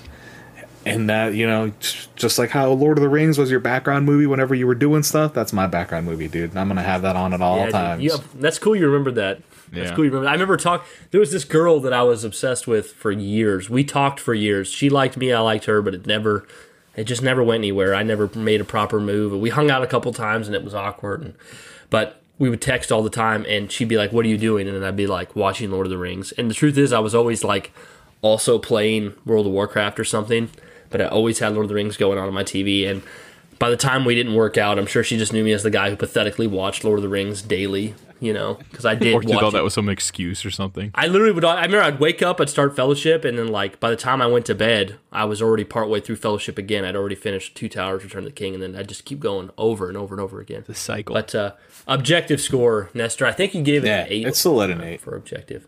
Yep, yep. I'm at an eight. Objective, subjective, I'd go nine. I don't know what I see. Yeah, yeah. Subjective nine, objective eight. Like I said, same. I have the same favorite and the same least favorite part as Nestor. So almost the same as Nestor, except he. He's it's his favorite film of all time. He's at a ten. So, And I what believe about you, it Josh? too. I believe it. I I, know we said it. in the last episode of some people say that, and we're kind of like, ah, come on, it's too soon. That's but our no, big- genuinely One of me and it. Josh's biggest peeves. So Yeah, cool. Because I, I will know people that'll be like, I think, I think that might have been the best movie I've ever seen. That's that's the that's the that's the be- that's a ten out of ten. It's perfect. Listen, listen You know, man, we'll- I had a lot of friends who had, uh, you know, dads or uncles that worked at Nintendo as a kid, all right? Pissed me the hell off. So I, I Oh, always man. present myself as authentically as I possibly can. No, you, Yeah. and you do a great job. You do a great means- job. yeah. and I believe it. I genuinely. Josh, you look like Trump there, you, and you do a great job. You do a great The best job. okay, okay. You know, No, but I, I, got a I triple have threat of Trump. I Triple have threat yeah, Trump. Trump. triple That's something nobody asked for in this Mario episode. If it wasn't a Mario episode, that would just take the name right there, Triple Threat Trump. And they're like, "What is that? what Watch, is there's that?" gonna be there's gonna be a segment in a future Illumination Mario movie where they run into a businessman and it's like an Illumination like Trump looking guy. Like it's not gonna be It's Trump, like a but it's recreation of the scene from Home Alone 2, Lost in New York. yeah, basically. I helped this kid find his way. No. Um, but uh, yeah, Josh. So where are you at? Um, objective, subjective. Least favorite scene was. Uh, I guess I'd have to probably pick that. I mean, you guys have kind of like, especially going through the plot beats. I mean, that scene with the dog and everything. I mean, while I did laugh, like when the when he broke the toy or whatever. Um, yeah, the rest of it it did feel a bit out of place. I see where you guys are coming from. So I would probably say that my favorite scene was just the whole Donkey Kingdom initial sequence of them arriving there, take on me playing. it just amazing, amazing. I got you know I was I Oh, was wow, like oh makes even worse that Erica said that's where the music didn't. yeah, I know. I, that's a banger of a song. I don't know what she's talking about. It's crazy, but um, but hey, teach their own. Um, let's see. Uh, You know what? But Josh, I you'll you'll love this. You know how in the Lego Movie when I laughed at Abraham Lincoln, you thought Yeah. that was hilarious. That I, I love that. I always think of you. I, there was a moment like that that would have totally happened again if you were in the theater with me. Whenever at the, your favorite part of the movie, when the the main the Kong dude, the random Kong dude, I don't know his name, when he's driving them on the cart and he drops them, he drops them off at the throne room.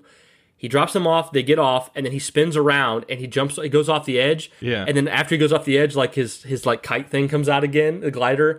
that made me laugh because I don't Oh, know. It's yeah. just like they paid so much attention as to make sure they show you in the background. They show him leaving and then like sailing away. I that made me laugh. But Yeah, no, that would have made me laugh. It, uh, dude, it's funny. I see. I've seen people say too that like they don't feel like the budget that some of these movies get, like for the Illumination movies, like some of the Minion stuff, they don't need that kind of budget in these movies. But at the same time, you- look at this movie and you think about how many Easter eggs Nestor has mentioned throughout this episode and the prior one. All the things he's caught in the background that are not just the focus of the movie, but there for people who are going to take the time to like analyze this. Stuff. It makes the movie feel so much more full. It's more so authentic, much more yeah. content rich. Yeah. So Josh, you're getting your objective, subjective. Yes, subjective is. Uh, I got to give it. I think a nine out of ten.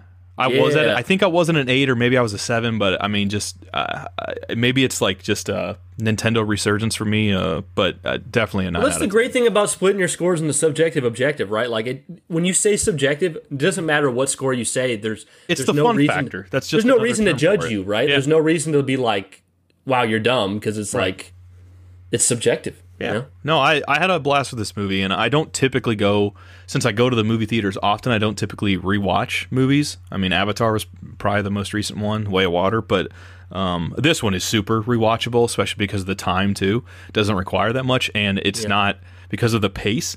It's not that much. Uh, it's never boring, you know. And uh, it's just super fun to watch, man. I mean, I saw a video on TikTok the other day.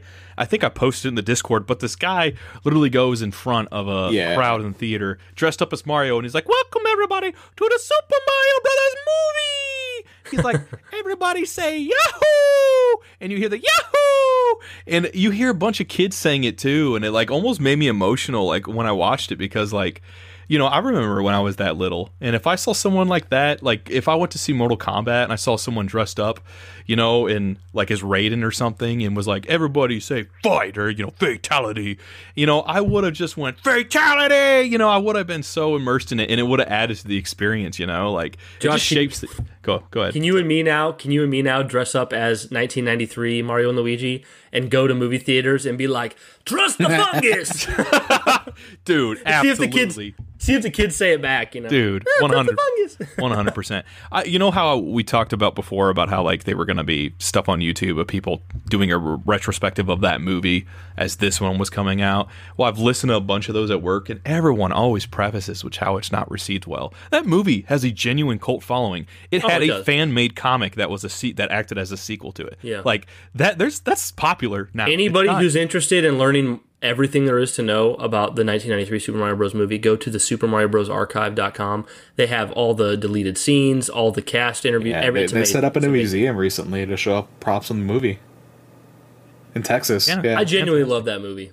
Uh, objective score though of I think it's seven out of ten. Uh, three out of five, I think, is what I gave it. Nice. Um, I think it's just a good movie. I, it's hard to really criticize a movie like this. The target demographic is kids, and adults can enjoy it too because of you know just where Nintendo began. And so I, mean, mean- it's it really appeals to everybody. But There's an interesting question, right? Like let's let's let's be very stereotypical and say for like the traditional adult, let's say a tr- old school traditional adult, let's say they decide when they turn 18 they're too old for video games, right? Mm-hmm. How old would you have to be to have not been in an age group where you would have played Mario? Because Mario is like 40 years old, 88, 1983, 40 years old is when Mario first came around. Is that right, Nestor? I Yeah, believe. close. I looked it up the so. other day. Yeah. So you would have had to be, if I'm going off that stereotypical like numbers game, you would have had to be 18 in 83 for this to not appeal to you in some way, right? So like 80, Yeah. let's say that'd be 80, 15, um, 65. So if you were born in 1965 or earlier, there's a potential chance that you were never there for like, you were never age appropriate for the zeitgeist Right. of Kind of missed you by. Yeah, passed you by. So. Um, so I mean, at 65, I mean, you'd have to be what's that, 35, 50, yeah, you'd be almost 60 years old to potentially, and that's only just potentially never have exposure to Mario. Likely, there's people in their 60s, 70s, 80s, whatever, who still played or experienced Mario either themselves or through their children. So there's just a huge demographic for pretty much almost anyone living right now. There's a decent chance they've had an exposure to Mario. So Yeah, and I, I like I definitely agree with that. Like in a lot of ways, even though I say it's like it's more tailored toward kids, like every it applies to everyone. I just think like nowadays, uh, like the hubris of people our age is thinking that things are still made for them when they're not. Like, and that's why you see guys like our age that are like, "Oh, it's too many member berries," even though that's exactly what they want, and then they get it and hate it. You know, it's all that fan service stuff.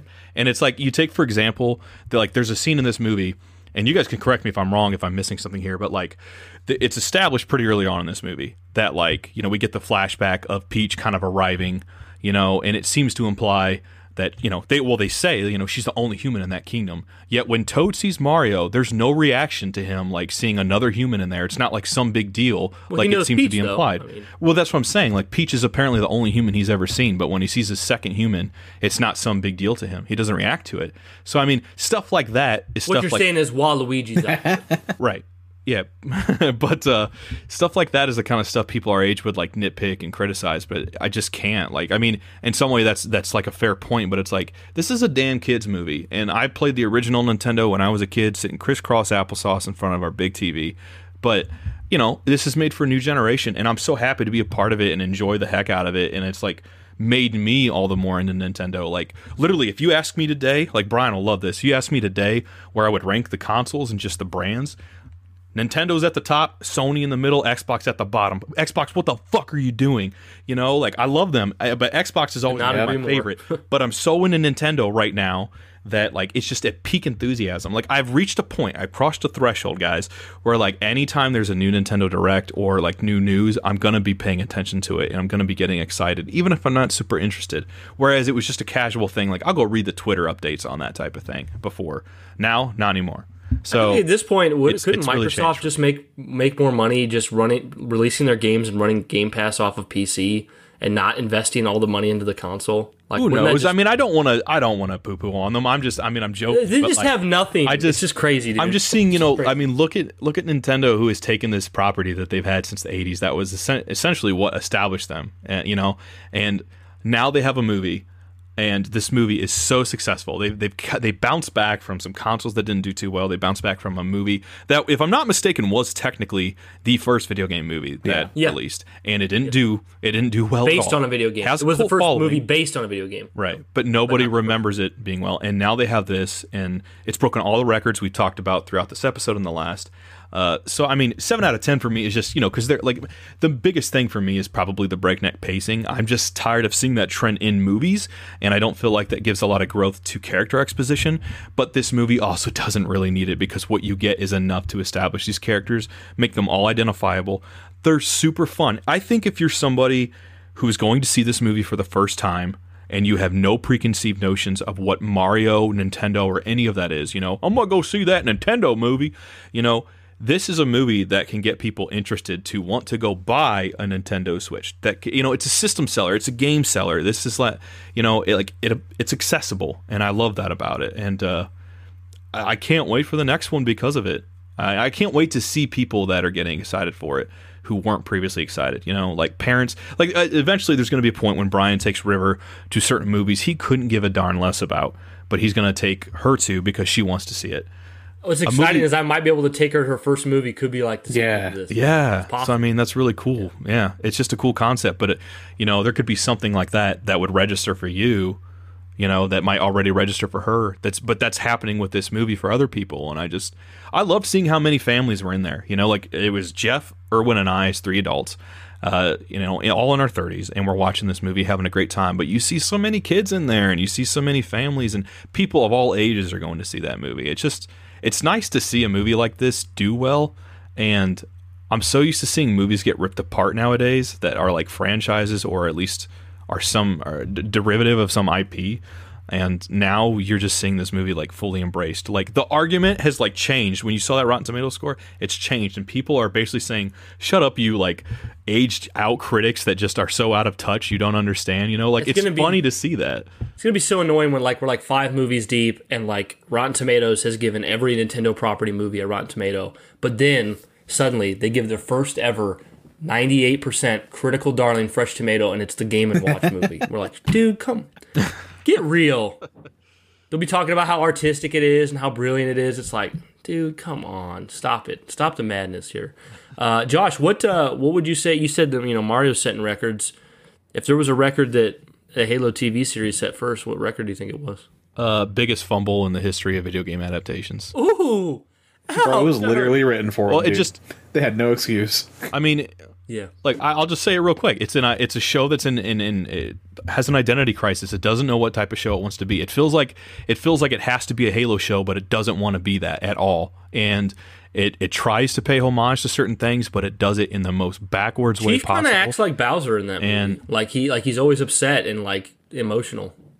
well, yeah, I just Trying to get I the just, girl I, from I the didn't rival I, kingdom. like I can get past so much in that Halo show, but it just I don't even think some things work as a show. I don't think Halo does. I just don't. Last of Us, beautiful. Makes It would have been a good sense. movie, a good two-hour Denis Villeneuve movie. I, I yeah, I would have loved to have gotten you know when we get to the flood reveal and to that to see them adapt that and really take it and go tonally horror with it for a little bit. Like I would have loved to have seen that. Thank you, three four three. Thank you, thank you, Microsoft. Season two, the flood's gonna be like a bullet that Master Chief shoots out of a cannon. Like it's not actually the flood. Like it's just like a it's like a living bullet Yeah. that he shoots. well, you know, you make me think of something else though, and that, considering that that show kind of tanked, I think universally. Man, I know, I know it has love fans. the Mario 1993 movie so much more than the Halo TV series. Holy Oh yeah, me too. But considering that you know was something that people were really anticipating and it didn't do well, it's so nice to see this go well. You know, and I I'm biased, but if you ask me if I had to choose between the two, which was uh, which did I want to do well? At least right now, I would say this movie, just because of how accessible it is. Like I don't see people like Halo fans that saw the show and was like, "I'm completely turned off of Halo." Like this killed my interest in Halo. It didn't happen. People just moved on. But This was like a celebration for yes, Like you know, Halo Perfectly was said. like another form of content, where this movie was like a celebration for fans of Mario, for fans of gaming, for fans of nerds everywhere. Uh, it was really special. Nestor, what does it feel like for you to be able to be at this point, man? Because it's like, you know, the first movie comes out, and yeah, you're little, but like, you know, it we like we already talked about, didn't go over well and stuff, but you still enjoyed it. I know you have like one of the figures at least, Yeah. if I'm not mistaken. Um, but I mean, you've been a Nintendo fan your whole life, you know, and you've been so into this stuff. I mean, I got uh, I've said it before, guys, but I'm looking in the background, Luigi's Mansion poster, all these like toys and merchandise and stuff. This guy's room's decked out, and he's wearing a Luigi shirt for, for crying out loud. You know, he's repping the colors. But uh, how surreal is this for not only this movie to finally come out, but to see it do so well? I mean, is that like does that make you emotional? You know, in a lot of ways. Yeah, I mean, it feels good. It's like the the very first like feeling that I had when I walked out of the theater the first time I saw the movie was like a feeling of like you know like zen. I was at I was at inner inner peace. You know, I lived long enough to see this. I wanted it so bad. It was I wanted it done a certain way, and it was done that certain way. And now we live in a post Mario movie world. What does this mean? Nintendo Nintendo is such an unpredictable company. Like you don't know what they're gonna do. Any other company, you'd expect Okay. to to have put out a product alongside this movie, but they didn't. So, okay, going off of that, let me give you a scenario here. This will be my final question. We can wrap it up because I, I need to get going, guys. But um, it's always I was just gonna blame my baby for the rest. Of. You're of good. The This time. has been a long Like, episode. This when is my awesome. child's I'm loving it. my child's 18, I'm still gonna blame. I'm like, I gotta go, Rivers. you know, something. Um, Rivers but in uh, the room like, hey, let's say the end of this year they announce the new Mario game, Nestor, and it is the Super Mario Bros. movie, the game, made by Nintendo, but it is of good Mario game quality. Are you happy or No. I'm happy. That'd be really interesting. What? It'd be kind of neat, wouldn't it? Like, I'm not saying that's the best option, but it'd be kind of neat to be able to play through this movie in a game form, made by Nintendo, and it's like actually done well. Yeah, dude. You know, can't imagine how well that would Plus, sell. we need to we need to move away from the new Super Mario Bros. art style. We we've stuck with it since like 20, 2005, Yeah. I think. Right? New Super Mario Bros. came out.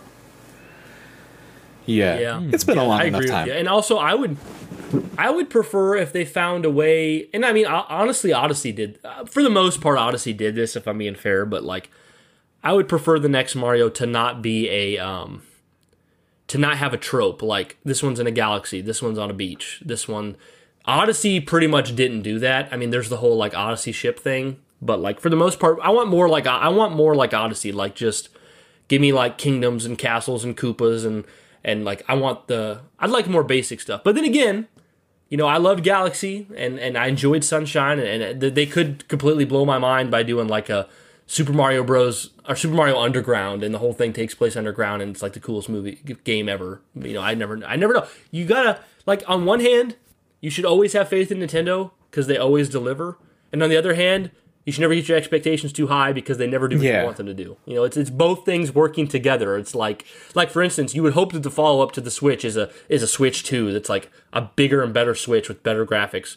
But like watch them release like a freaking another GameCube and you're like, "What? What?" if the next Even though that'd be game awesome. is just Super Mario Odyssey 2, are you guys just Not at all. I'm not. Nope, I'm not. If it's a Super Mario Sunshine 2, I am. Sorry, Nestor. Dang. That's that's your uh that's your black sheep one that you just don't. Well, I, I grew up with Sunshine. I actually defended Sunshine most of my life, but then the 3D All Stars came out and I played it again, and I was just like, this is not it. This is not it. It's weird. Like, that's one of those games that was better in my memory. Because when I played the new one, I'm like, well, also, it doesn't help that it's the only game in the package that runs at 30 frames, I think. No, Mario Pretty 64 sure it's the does. only one.